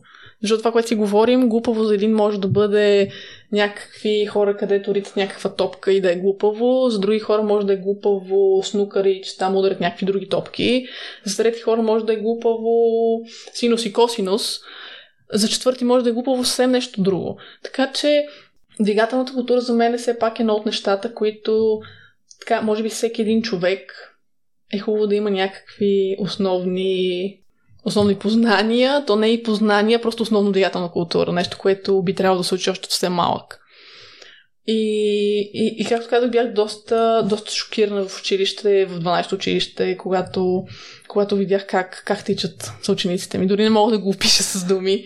Но, да кажем, в момента за един спортист, ако не знае какво не знае, не знае колко е корен квадрат на тези какво си, или не знае някой известен актьор кой е. Нали, той е глупав. Веднага му се лепи етикета, че е глупав и всички хора са съгласни с това, че е глупав. Но да кажем, ако един IT специалист, нали, да ме извинят всички IT-та, не че имам нещо против тях, не ги поставям в точно знаменател, но нали, все пак в днешно време IT така е доста високо платена специалност и да кажем, ако един IT няма елементарна двигателна култура и качвайки се по стълбите си не може да си координира движенията и спусне в едната ръка, ако държи яйца и ги спусне на земята, никой няма да му се смее да му каже, че е глупав, нали? Така че двигателната култура наистина е нещо много основно за мен, което е хубаво всеки един човек да има елементарни познания и просто елементарна двигателна култура. А спортът е нещо на... Спортът учи на това нещо. И, и за мен е доста нелепо, бих казала, да видя 20-30 годишен човек, който просто не може да координира движението си не може да, да носи две неща в ръцете си. Така че, да, двигателната култура е много важна. Знам те от какво имаш по въпроса. Аз самия не съм най-доброто рекламно лице, въпреки че, както се установи, в Полша нямах проблеми с, да кажем, 9-10 км на ден да изменявам в разходка без да се уморя. Естествено не е интензивно като дизела или някои такива състезатели да, да правя маратонски преходи, но а, без съмнение, те още древните са го казали, че трябва да е всестранно развития човек. Т.е. не само интелектуално, трябва и физически да човек да напредва, особено когато бяхме подложени сега на локдауни и затваряния вкъщи, някои хора изведнъж се сетиха колко е а, хубаво да отидеш до парка, да се разходиш, да се качиш в планината, но това в момента, в който ти го отнеха. Иначе преди това не си изпитвал такава потребност. Отделно, че не случайно корпорациите, понеже тя цитира тези IT-та и работещи в подобна сфера, не случайно те дават а, като бонус на служителите си подобни карти, в които те все пак да поддържат някаква форма в свободното време, тъй като особено когато е работа свързана с компютър, по цял ден седиш, това малко или много с течение на времето оказва влияние за седналия начин на живот. Отделно, че а, ако трябва да сме напълно конкретни, освен ако не подбираш специално храната, която ядеш, заседналия начин на живот в комбинация с не особено полезната храна, нещата, които пиеш, довежда до там, че придобиваш една не особено приятна форма за, за околните, стига да не се поддържаш. Тези, които се поддържат, които са в достатъчно добра кондиция, няма такива проблеми. Така че а, не е казано, че спорта е само олимпийски игри, титли, медали и така нататък. Спортът е дори а, елементарните физически усилия, нещата, които всеки ден ти трябва да, да ги полагаш, за да не изпитваш конфуз, да се изкачваш по стълбите и винаги да взимаш а, асансьора. Но това са базисни неща, които предполагам още в училище трябва да се обясняват. Аз, тъй като съм се занимавал с периода преди 89-та, може да си говорим всичко за стария режим, включително малко лицемерното му роля за масовия спорт, но е факт, че има разработени програми от детската градина до предприятията за начин по който било децата, учениците, студентите, работниците да могат да спортуват. Тоест, който е имал желание, да практикува спорт в свободното си време, е имал тази възможност. Докато в момента виждаме, че да кажем, ако искаш да практикуваш футбол, да играеш с приятели, вече почти темата буде да играете пред блока, трябва да отидете някъде, където да си платите определената сума и общо взето това въжи за, за всеки спорт. Естествено, тенис не може да играеш пред блока, трябва си да се отиде на корд. Да може, се... играла съм на блока на стената. Да, да, това, което може като склож да се приеме, но както и да е, основната ми идея е, че все пак физическата активност при се, че пак казвам, не съм аз най-прекрасният пример за това, трябва да се практикува, даже бих казал, ако не искате да станете като мен, по-добре е да се погрижите за себе си, за своето тяло и да бъдете в добра форма, най-малко от самоуважение към себе си, може би и към околните. Да, и то е... Спорта не е само за професионални спортисти. Това, това което се опитвам така и в блога си да... Посланието, което искам да стигне до повече хора е, че спорт наистина е здраве, щастие, той ти дава среда, а, дава ти отговорност, дисциплина, двигателна култура, той грижа за здравето ти, споменах го вече.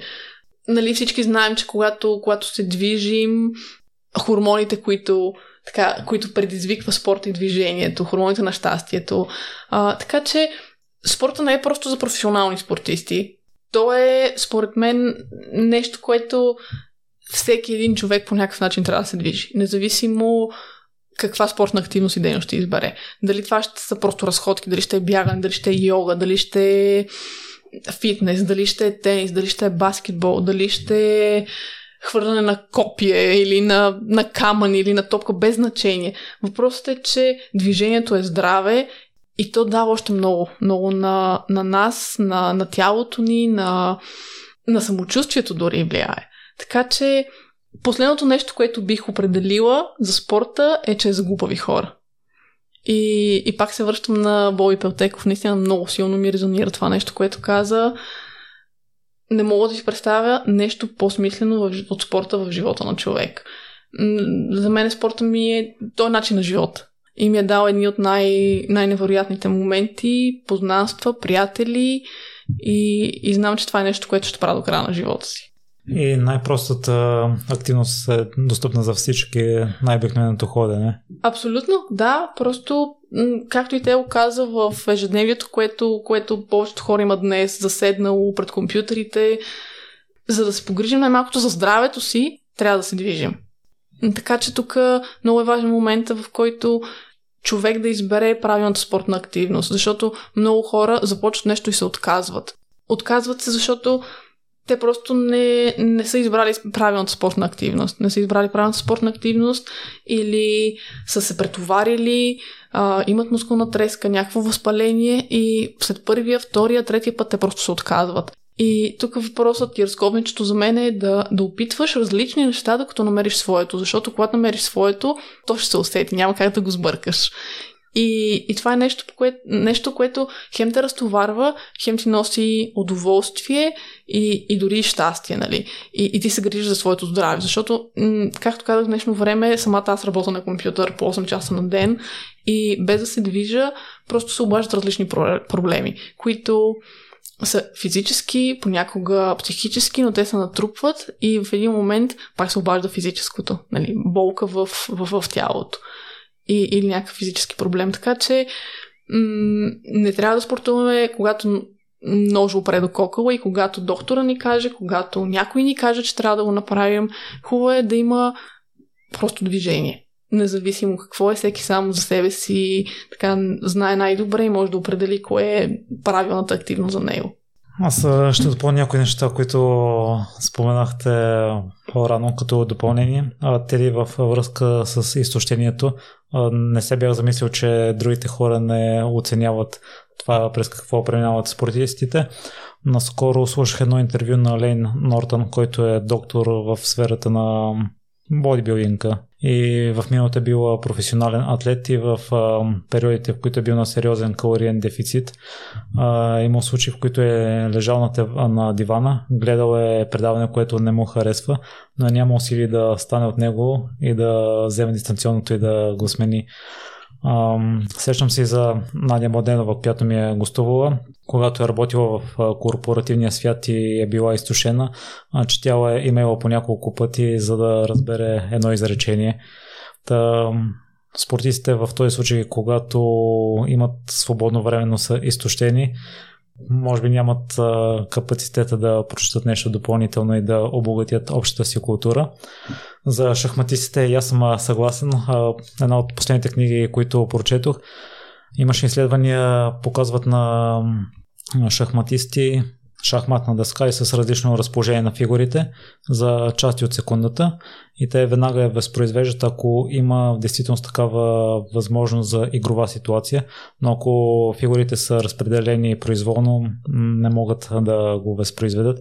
И ако не се лъжа, се, споменава, имаше, се споменаваше именно това, че са заучили всички възможни комбинации и ходовете, които предприемат, ги решават за части от секундата, но това допълнително време, което мислят, не е толкова реално нали, обмислят хода. Вие на няколко пъти в разговора споменахте книгите, но лично според мен те не са право пропорционални на това дали човек е интелигентен или не. Има и много примери за хора, които не четат книги и са доста интелигентни и постигнали много успехи. Какво е вашето мнение за четенето на книгите, дали то е задължително, за да определим дали един човек е умен или не. Тук е много индивидуално, поне според мен. Както, както споменах, когато трябва да чета книги, не съм чела, не съм си чела задължителната литература. А, дълго време, нали, така вярвах, че, че това ме прави глупава. А, през последната една година и половина съм прочела повече книги, отколкото за целия си живот преди това, за всичките 32 години преди това. За мен лично най-добре уча от опит. Когато просто от опит. Когато направя дадено нещо, когато се сблъскам, когато видя дали така ще стане или няма да стане, това е начина по който аз уча. Опита, който имам, изживяванията, това за мен е най-добрият начин. Дори в момента, нали, от, както споменах, от една година развивам свой, свой собствен проект.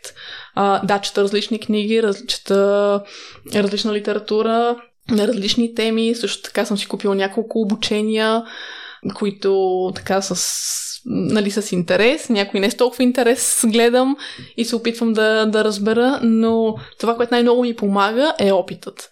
Така че лично за мен е много индивидуално. Да, книгите дават много, човек може да си вземе много, но ако не приложиш това, което си прочел или научил, резултат няма много. Както казах, през последната година съм прочела повече, повече книги, отколкото за, за целия ми живот. И така, видяла съм и съм научила много различни, на много различни неща, но разковничето за мен е да го приложа. Ако не го приложа, то, то просто си остава. Може би след време ще ми помогне, но, както казах, лично аз от опит уча най- най-добре. Те ти какво мислиш по въпроса? Аз не съм на мнение, че трябва да се фокусираме само върху книгите, говоряки за интелекта, защото все пак литературата е едно от многото изкуства, което така да се каже, ни се представя. Естествено, аз съм пристрастен в случая, тъй като и работя в издателство. Писал съм а, книги, редактирал съм такива. И а, още преди това имам а, от най-ранна детска възраст любов към а, книгата, макар че имало моменти, да кажем между четвърти и седми клас, да не съм прочел нито една книга, именно защото не ми е било интересно, не е имало нещо, което да ме мотивира, така да се каже. Но за мен човек трябва, не трябва да бъде слагано всичко под един знаменател. Трябва да се взима от всичко. Интернет, всеки си го разбира както желая. Там има изключително стойностни неща, които може да, да видиш, било като музика, като книги и така нататък, и да, да си разшириш общата култура. Интернет не е само да си отвориш почтата и два-три новинарски сайта. А, именно затова е като такъв безбрежен океан, всеки може да си намери нещо, което му харесва. Отделно всеки а, според своите интереси може да, да опита нещо. Аз покрай моите пътувания, освен че ходя на мачове, както стана да въпрос, имах винаги когато имам някакво свободно време, отивам в музей, както в а, Мадрид, точно деня преди да затвори а, света, както се казва, бях в последния работен ден на Прадо. И си признавам, че 3 часа е някакво а, безумно кратко време, за да видиш всичко в Прадо. Сега в Варшава бях в техния национален музей по същия начин. Няколко от 2 часа а, от древноегипетско изкуство имат в, а, в Полша, понеже имало египтолози, които са ходили на разкопки. Даже един от хитовете бяха намерили, както казвате, бременна мумия а, и това го сочиха като най-големия експонат от древноегипетско изкуство през а, църковно изкуство, естествено в католически стил, с диптиси, триптиси и така нататък. Минаваме през фламандска живопис и стигаме до класическа полска класическата полска школа, да кажем Ян Матейко с неговите батални а, сцени, една картина, в която и Владислав Варненчик е там. Тоест, човек ако реши да си разшири кръгозора, да използва, както беше моя случай, едно пътуване чисто професионално и да го съчетае с други неща, тогава вече наистина ще бъде а, пълноценно за него. Но самият човек трябва да а, придобие тази потребност, защото за някои, да кажем, пътуванията са, а, да кажем, природни забележителности или някакви изживявания, някъде да се отиде на рафтинг или с колело в някоя планина, маутинбайк. За други да отидат на почивка някъде на море и така нататък. Аз предпочитам туризъм, който професионалните ми лични интереси се съчетават с, така да се каже, урбанистичната среда, музеи, забележителности на съответните градове и така нататък. А, спорта от тази гледна точка облагодетелства не само спортистите, но тези, които са а, покрай тях, защото още в социалистическо време спортистите имат възможност да бъдат а, на места, където редовия гражданин на Народна република България няма как да стъпи с а, паспорта и така нататък.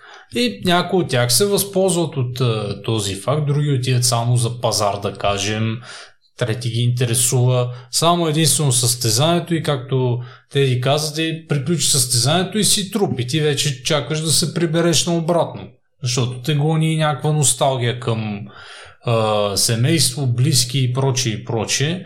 Така че не би трябвало да, да съдим някой заради а, избора, който е направил. А ако иска, той ще чете книги, ако иска, ще слуша музика, ако иска, ще гледа филми, защото, а, както знаем, от книги до книги има разлика. Има книги, които по-добре да не четеш. Веднага давам пример, тъй като за Полша имах възможност да пътувам с женския национален отбор по волейбол. Те отиваха там за приятелски матчове с домакините и доколкото разбрах ги загубиха и двата. Но на летището в такава неформална обстановка аз видях едно момиче, което си беше взел тук няма значение дали прави или не прави реклама, беше си купил списание биограф което е с обем на една голяма книга и вътре, действително, ако го прочетеш от кора до кора, се едно си прочел 3-4 книги. И тя беше единствената, която видях да си взима нещо за, за четене. Прочела ли го е, не го ли е прочела си е нейни избор, но да кажем, други предпочитат музика, взели са си примерно таблети или нещо такова да, да гледат филми. Всичко е въпрос на, на лична преценка и не мога да кажа, че тази, която съм е видял да чете списание, е по-интелигентна от своите съотборнички. Това е Единственият начин да разбереш даден човек колко е интелигентен е в пряк контакт с него. Само от медийни образи, от клишета не може да си съставиме представа за, за хора и за цели съсловия. Не знаеш другата, която е била с слушалки, дали не е слушала някой подкаст и дали не е научила нещо ново. В този ред на мисли, как аз уча и как за мен е най-добре. Аз преоткрих подкастите преди една година.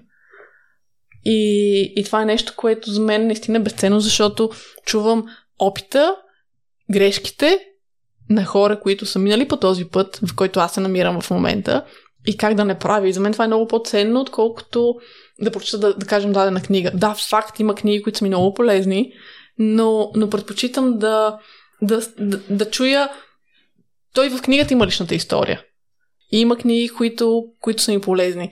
Но книгите като цяло повече лично на мен ми влияят като м- да повярвам, че мога и аз да го направя. Не толкова да науча нещо, колкото да ми, така, да ми вдъхнат точно увереност в самата мен. Но предпочитам да уча от хора, които са минали по този път. Предпочитам да си плата на някой и да ми покаже как се прави. И, и в случая, който прави с обученията за, за тенис, купих си обучението на Тони Надал. Нали, преди години никога не съм си представила, защото нали, като фен на Федерер, така не съм харесвала Надал и някои негови действия, навици и така нататък. Но с годините просто нещата се променят и ти някакси мирогледът и се променя. Поне, поне при мен така се получи. И, и си купих обучението на Тони Надал, защото нали, това, което е постигнал Тони Надал с Надал е нещо, да кажем, в света на спорта е може би най-доброто. Нали, изключваме треньорите на Федерер и на Джокович. Но да, Федерер и Надал в момента са най-великите тенисисти. Поне резултатите това показват. Цифрите. И така предпочитам аз да. Предпочитам да да си плата на някой специалист, който да ми покаже как се прави. И, и така и правя в момента. С, с сайта си, а, с всички неща, които са свързани с дигиталния маркетинг, а, с това как да промотирам събитията си, с това как да пиша статията си, статиите си и, и така нататък. Така че за мен е най- най-добрият начин да лично аз да уча е просто да си плата на някой специалист, който да ми покаже. За съжаление в България, поне по от опита, който аз имам, нали, хората си мислят, че са компетентни по всичко и много рядко така опират до специалисти, защото си мислят, че те могат да направят всичко. Но аз си плащам и за треньори, които да научат да играят тенис. А, плащам си и за треньори, независимо, че съм била професионален спортист, които да дори да ми изготвят а, така режим и начин по който да тренирам. Така че, да, за мен е наистина много важно просто да се учим от, от, професион, от професионалисти в дадена област и, и специалисти, които, които са минали по този път и които знаят как се правят нещата.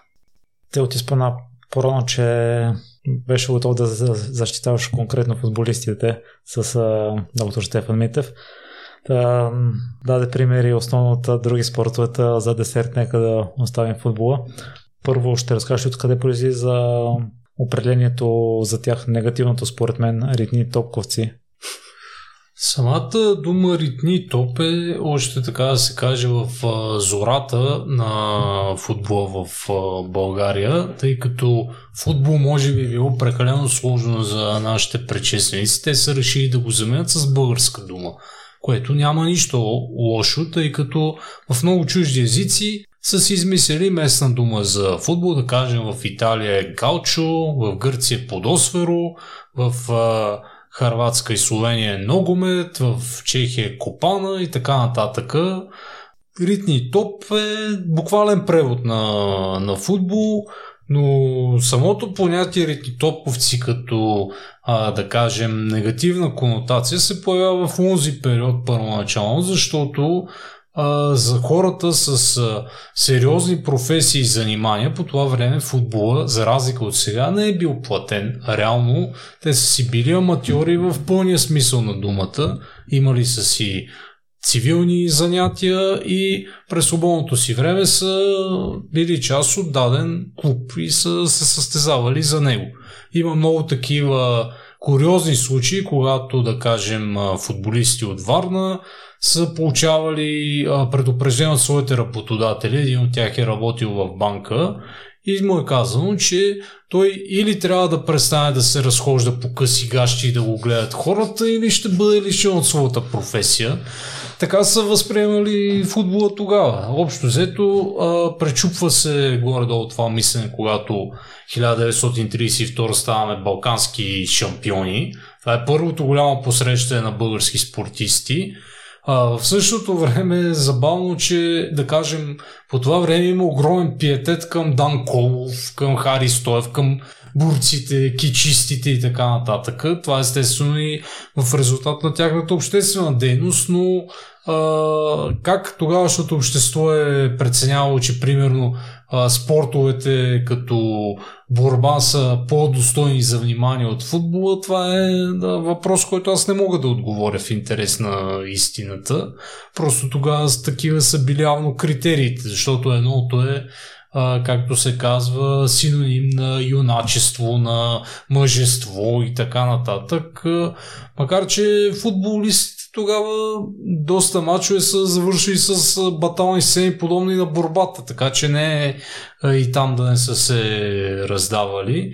Но има достатъчно примери. Аз съм а, комуникирал и с такива футболисти още от а, социалистическо време, които са успявали да си завършат а, висшето образование. То не е по втория начин, защото в интерес на истината по време го има този момент, че футболистите, за да, нали, да не бъдат считани за втора категория, успявали се да им уредят образование, да кажем, масово футболистите на Етър са историци по образование, просто защото в Великотърновския университет, историческия факултет, там най-лесно са минавали. Общо взето изпитите са били анализ на последния матч, който са изигравали. Самите професори са били а, фенове и затова Георги Василев, да кажем, като кажа дипломиран историк, ако му се даде един конспект а, сега за кандидат студенти, не знам колко ще може да бъде адекватен на него, но не това е най-важното. Има футболисти, които са си се отнасяли съвестно към образованието, такива, които в последствие са, да кажем, вземали постове в външна търговия, стигали са до ръководни места в тогава комунистическата партия. Тоест всичко е било според личното желание и да се поставя някаква разграничителна линия, че тези футболисти са а, едва ли не а, най-глупавите и така нататък е, меко казано, несериозно. Сега това, че в а, днешно време а, на страниците попадат тези, които са с а, плеймейтките, съответно те влизат в различни реклами и така нататък и а, техния лайфстайл се а, дава за пример, това е нали, едно на ръка, но включително имал съм случаи с играчи от настоящия национален отбор, да не говоря само за преди Втората световна война и преди 89-та, Футболист на националния отбор, който играеше в Турция, мога да му каже името даже, Страхил Попов, с който а, сме говорили на тема а, османска история. И той а, само от нещата, които е научил в Истанбул, сигурно е по-компетентен от студент трети курс в историческия факултет. От нещата, които е чел и знае, но в неговия случай майка му е директорка на училище. Т.е. тя е възпитала в него любовта към знанието и той а, паралелно със своите а, професионални задължения намира време и да се самоусъвършенства, защото както споменахме това, че живееш в а, Париж, Рим и така нататък, не означава, че ти от сутрин до вечер ходиш и обикаляш забележителности. Все пак си имаш и някаква работа, но както се казва, всеки си преценява как да си разпределя свободното време и за мен, конкретно за футболистите, твърдението, че са слабо интелигентни и така нататък, има такива примери, има и обратните примери, но в крайна сметка а, всичко е въпрос на личен избор, защото не всички от тези, които практикуват сериозните професии, могат да, да твърдят също, че са с някаква богата обща култура. Тео, извинявай, че да прекъсвам. Можеш ли да кажеш за тебе кой е глупав спортист? В смисъл, можеш ли да дефинираш глупав спортист за тебе? Какъв човек? И глупав спортист, как, как да се изразя? Значи, за мен а, като цяло човек, не, не говорим само за спортисти и така нататък, трябва просто да осъзнава какво говори. Както ти правилно отбеляза по-рано в разговора, ти в момента, в който не си знаела даден факт или дадено нещо, просто си замълчала или си давала а, вид, както се казва, и мълчанието понякога е нали, признак на интелигентност. А, когато се задават някакви а, въпроси към теб и така нататък, които изискват някаква експертиза и ти я нямаш, просто признаваш искрено, че това нещо не е за тебе. Не, не се хвърляш с а, големите приказки, защото едва ли някой кажеш, че не знаеш и ще те а, замерят с камъни. Естествено има случаи, веднага се сещам, пак за футбол, понеже става въпрос, отбора на Уест Брумич, първи английски отбор, който отива в Китай на турне. 70-те години, когато още е най-големия социализъм там. И Казват им, ще отидем да гледаме китайската стена. Един от играчите казва, е, какво, то колко стени има? Той при нас има стени. Каква е тази стена? Човека не е чувал за китайската стена, да кажем, и за него не е интересно да отиде да я види. Това нещо като анекдот се разказва нали, до ден днешен, но а, този човек не е дъмгосан. Мисля, че си отгледал си е семейство, деца и така нататък. Понякога има и такива случаи, да кажем, това не говорим за спортисти, говорим за хора а, дори от периода на българското възраждане. Такива, които не са могли да получат образование, които знаят, а, били са неграмотни, както се казва, не са могли да се подпишат или да прочитат. Те правят така, че техните деца поне да се изучат и да, да успеят в живота. Тоест, ако човек осъзнае в даден момент, че е сбъркал, че примерно интелектуалното му ниво не съответства на това, той се стреми тази грешка, поне ако има семейство, тези, които са след него, да, да, да не наследят. И съответно за мен, е, понеже въпросът беше конкретно кой е глупавия или умния спортист, за мен спортиста, който не е глупав, е този, който знае какво да каже в правилния момент. И дори нещо да, да не знае, а да, да не изпъква с а, това. Не, говорим в комуникацията с медии, защото има едни а, това винаги обвиняват а, играчите, че говорят клишета и така нататък, едни и същи неща. Това обикновено е когато стъпваш на сигурно и когато за да не те а, емнат и да не ти извадят думите от контекст, обикновено повтаряш едно и също. Да, съгласна съм с тебе. Тук искам да добавя нещо, което много силно впечатли в курса на Тони Дал, което казва, защото курс е разделен на 4 модула и курс като цяло е направен за треньори, което е интересното. Аз лично до момента не познавам треньор в България, който да го е изкарал, но това е друга тема. това, което много ме впечатли в курса на Тони Надал, което каза е, че най-големият талант е способността да се учим. Ти може да имаш много талант.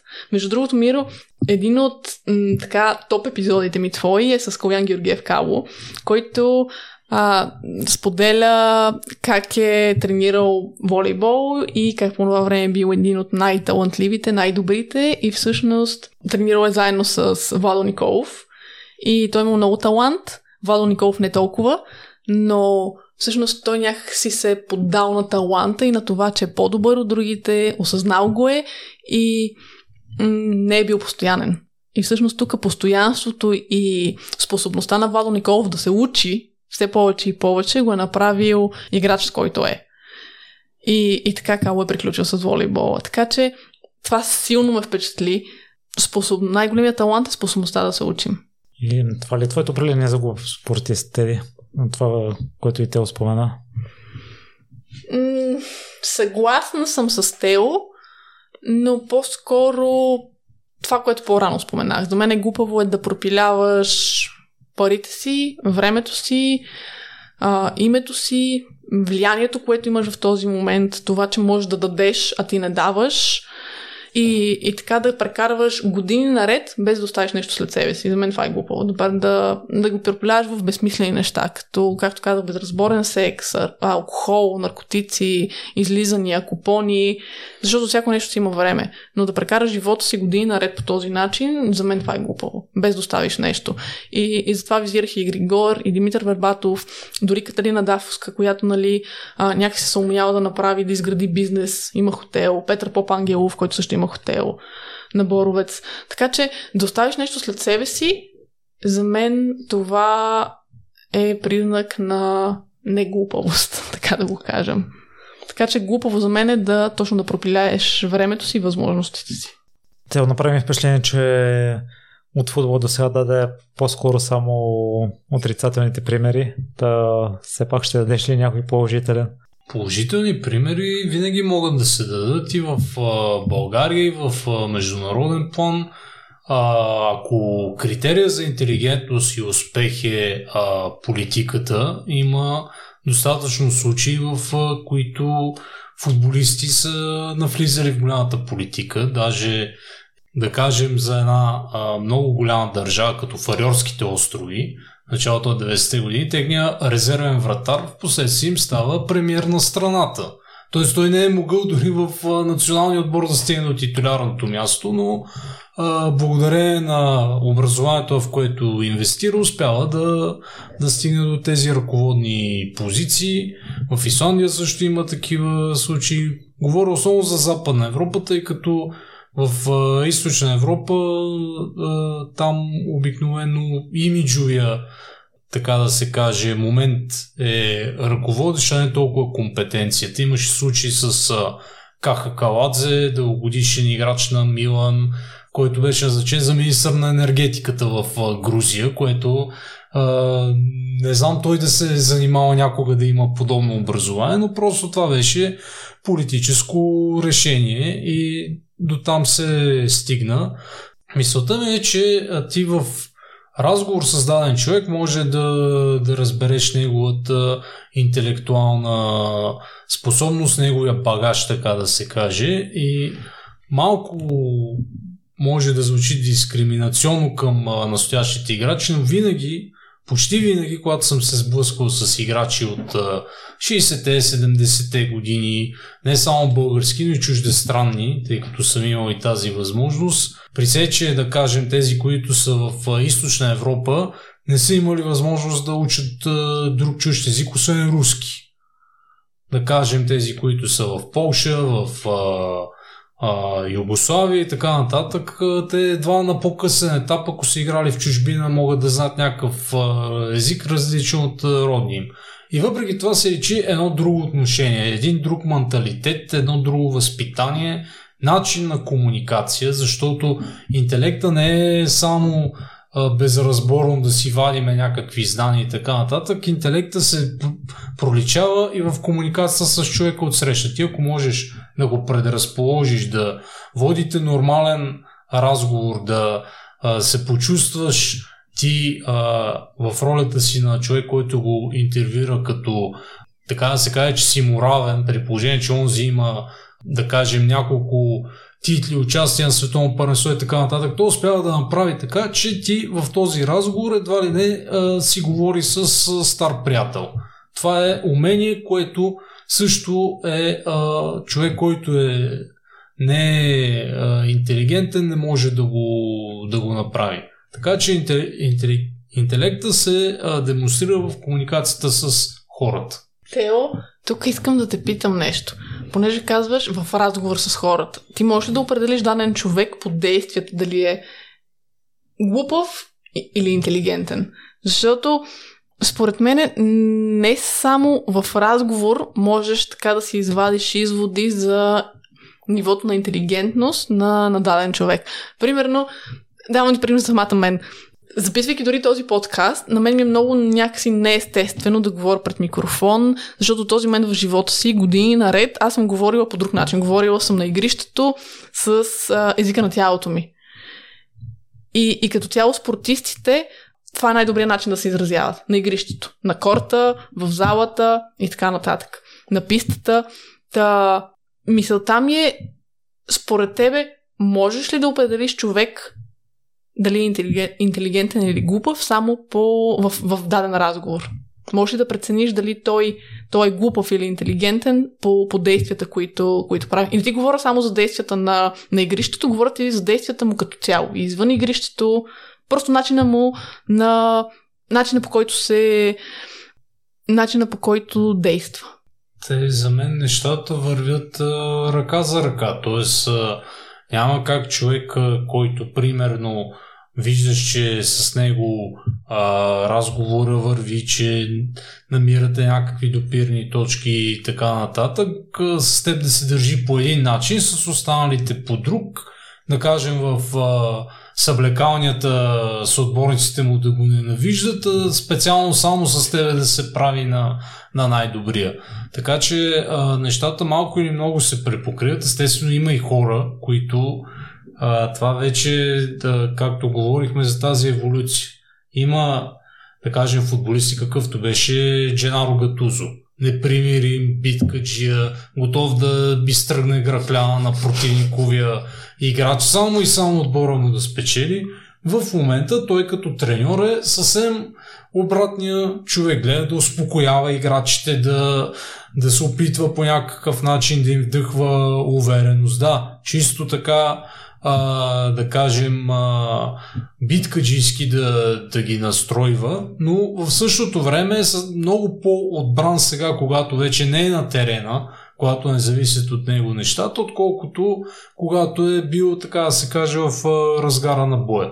Така че и тук е чисто индивидуален а, подхода, още повече, че а, винаги, когато говориш с някой един път или два пъти, може да, да придобиеш една представа, като си част от а, даден отбор, когато го виждаш всеки ден в а, различни ситуации.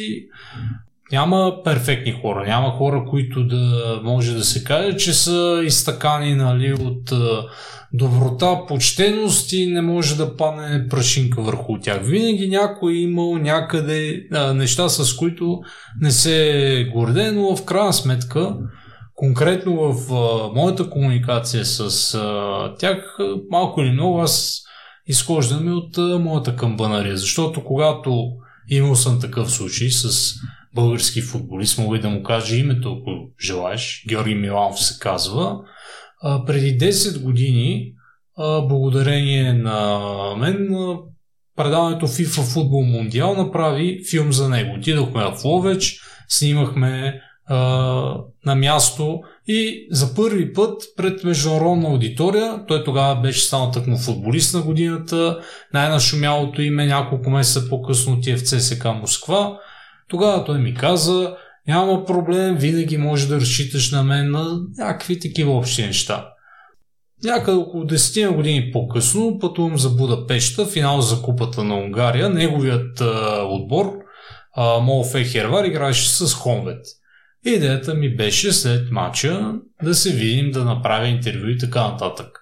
Взел съм си билет до Будапешта, хотел, всичко както си трябва, акредитирах се за матча, мина срещата, разбрах, че един друг български футболист Симеон Совчев присъства на двубоя, писах му така и така, след матча се разбрахме да се чакаме на изхода за VIP.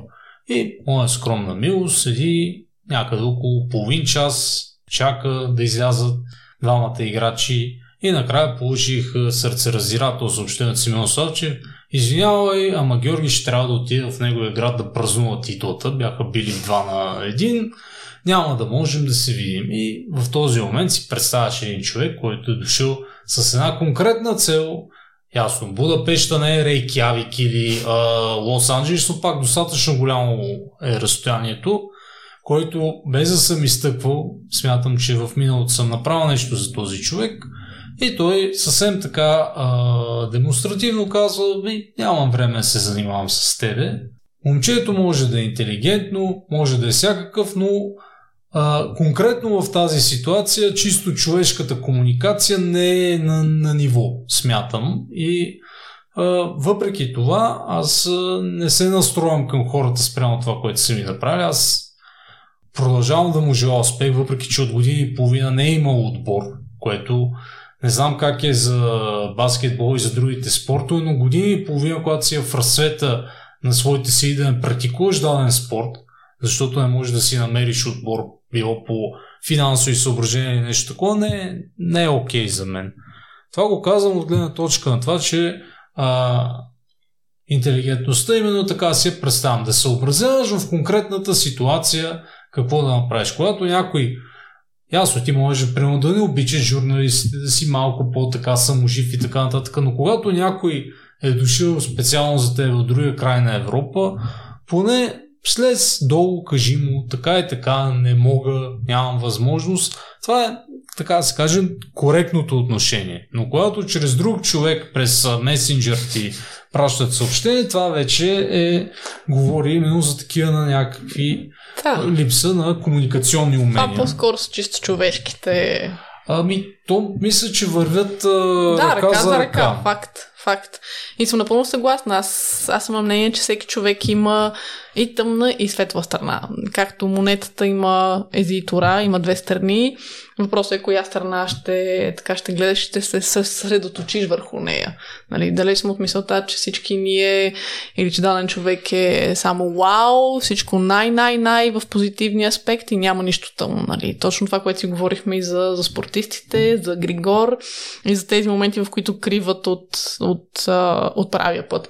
Дори в случая и с този човек, нали, да, ти не можеш да го съдиш или по-скоро не е хубаво да го съдим, но не знаеш точно какво се е случило, каква е била ситуацията, факт не го оправдавам, но някакси последната една година се учат да така да, да влизам в обувките на другия. Но да, всеки сам вади изводите за, за себе си и, и преценява дали, дали това е нещо, което така цени някакъв нали, в ценностна система на този човек, дали ти резонира или не. И, и дали би му дал втори шанс. Защото самата аз съм постъпвала през годините, бих казала, некоректно в дадени ситуации, но нали, зад това нещо може да изглежда много грозно за, за усрещна страна, но зад това нещо винаги се е криело нещо, нещо по-дълбоко, нещо, което ти не знаеш и което ти обягва. Теди Тео, ако за финал едно послание, което слушателя може да си взема от вас за днешната тема. Аз ли да кажа? Добре, като дама, благодаря. Посланието, за което аз бих така апелирала към, към всички слушатели е да, да бъдем малко по-толерантни и да не съдим по упаковката на човек, защото упаковката много често лъже и просто да, така да, да позволим да си позволим по-скоро да, да разберем повече за, за този човек или за тази ситуация, или независимо дали.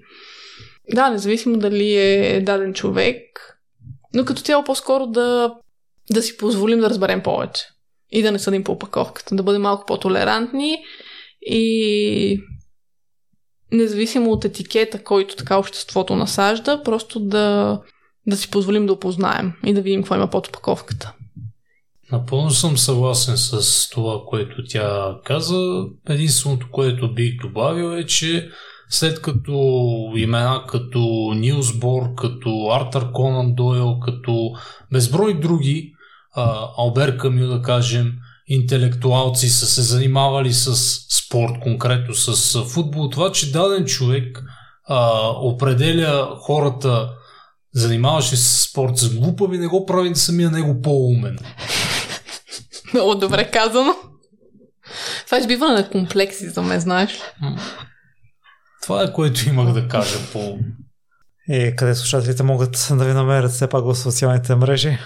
Мен могат да ме намерят в Instagram, Facebook, YouTube, Тенистраст. Тенистраст се казва и сайтът ми, tenistrast.com, като съто е едно, заигравка с думите. И, и така с с удоволствие бих, бих, а, бих отговорил на всеки един, бих завързала нови социални контакти. Стига да има желание, човек може да намери всеки. Това е, това е личното ми мнение. Аз също съм достъпен в почти всички възможни платформи, в Facebook, в Instagram, в Twitter имам акаунт, макар и с по-новинарска насоченост. В същото време споменахме клуб Виктория, където имам ролята на модератор. Изобщо, който желая да, да следи това, което правя, има всички необходими канали за това и естествено аз се присъединявам към това, че обратната връзка винаги е ценна и който желая да сподели някакви мнения, препоръки, дори да изрази несъгласие с нещата, които говорихме до сега, е а, свободен да се свържи с мен. Сигурно ще обърна внимание на всички съобщения, които получа. Те го пропускахме да кажем и в предния епизод и в началото на този, плюс ти си организатори на кузове и там също могат да те намерят. Да, в Академията Диана Бат веднъж месечно се организира футболен куиз, който обаче аз съм го кръстил футбол и обща култура, тъй като много от въпросите могат да бъдат отговорени от хора, които нямат специален интерес към футбол. Именно това ме е целта да покажа, че този спорт може да се асоциира както с история, така и с изкуство, с много други сфери и това, че той е разностранен, не е само а, както а, така да се каже, имащите интелектуални претенции да смятат, някакви 22 души да подритват една топка и още някакви да седят и да им се а, радват. Тук е момента да вметна, че Тео а, наистина е невероятен. А, много е важна средата от хора, с която се обграждаме и друг апел в този ред на мисли, което спомена за финални думи, е м- просто да бъдем проактивни. Защото това е нещо, което през последната година аз така м- се уча на него и благодарение на тази проактивност в момента съм тук и си говоря с теб и с Тео. С Тео ме свързаха наши общи познати, а, точно по темата за спортните куизи, защото аз също в страницата ти организирам тенис куизи и Тео така на драго сърце прие м- просто да ми помогне без, без никаква възвръщаемост на това, както се казва, без да има той полза. И без да ме познава, аз свързах с него, той веднага си направихме зум среща и ми даде много ценни съвети и насоки как да организирам един онлайн квиз. А, между другото, с имам така идеи за, за квиз на живо. Така че, да, може да ми споделиш ноу-хауто си после. Но, а, и, и между другото, на следващия спортен куиз с Тео, футболен куиз, а, мисля да отида и така да видя, да видя на живо и да попия от неговия опит. За което благодаря. Аз се радвам за проявени интереси. Мога да окоръжа всеки, който има желание. В крайна сметка идеята, за да завършим, нали, идеята и на спорта, и на спортните куизове, изобщо на цялото това нещо е хората да са доволни, да се забавляват, малко да се откъснат от това ежедневие, което им се предлага, което не винаги е особено радостно. И поне по отношение на този куиз, който организирам, за 2 часа да се почувстват добре в една абсолютно, а, така да се каже, а, добре проведена обстановка, тъй като когато се съберат на едно място много хора с позитивно мислене, с емоции, няма как обстановката да е лоша. Благодаря много за днешното участие на двама ви и до нови срещи. Благодаря ти, Миро, за поканата, успех и до нови срещи. До нови срещи. Как ти се стори епизода? Промени ли си мнението за спортистите и въобще за хората? Аз не се бях замислил сериозно, че спортистите всеки ден са на пангара и не могат да си позволят да имат слаб ден без бъдещи последствия за тях. Още веднъж може да ме подкрепиш в Patreon или като споделиш епизода с твой приятел. До скоро!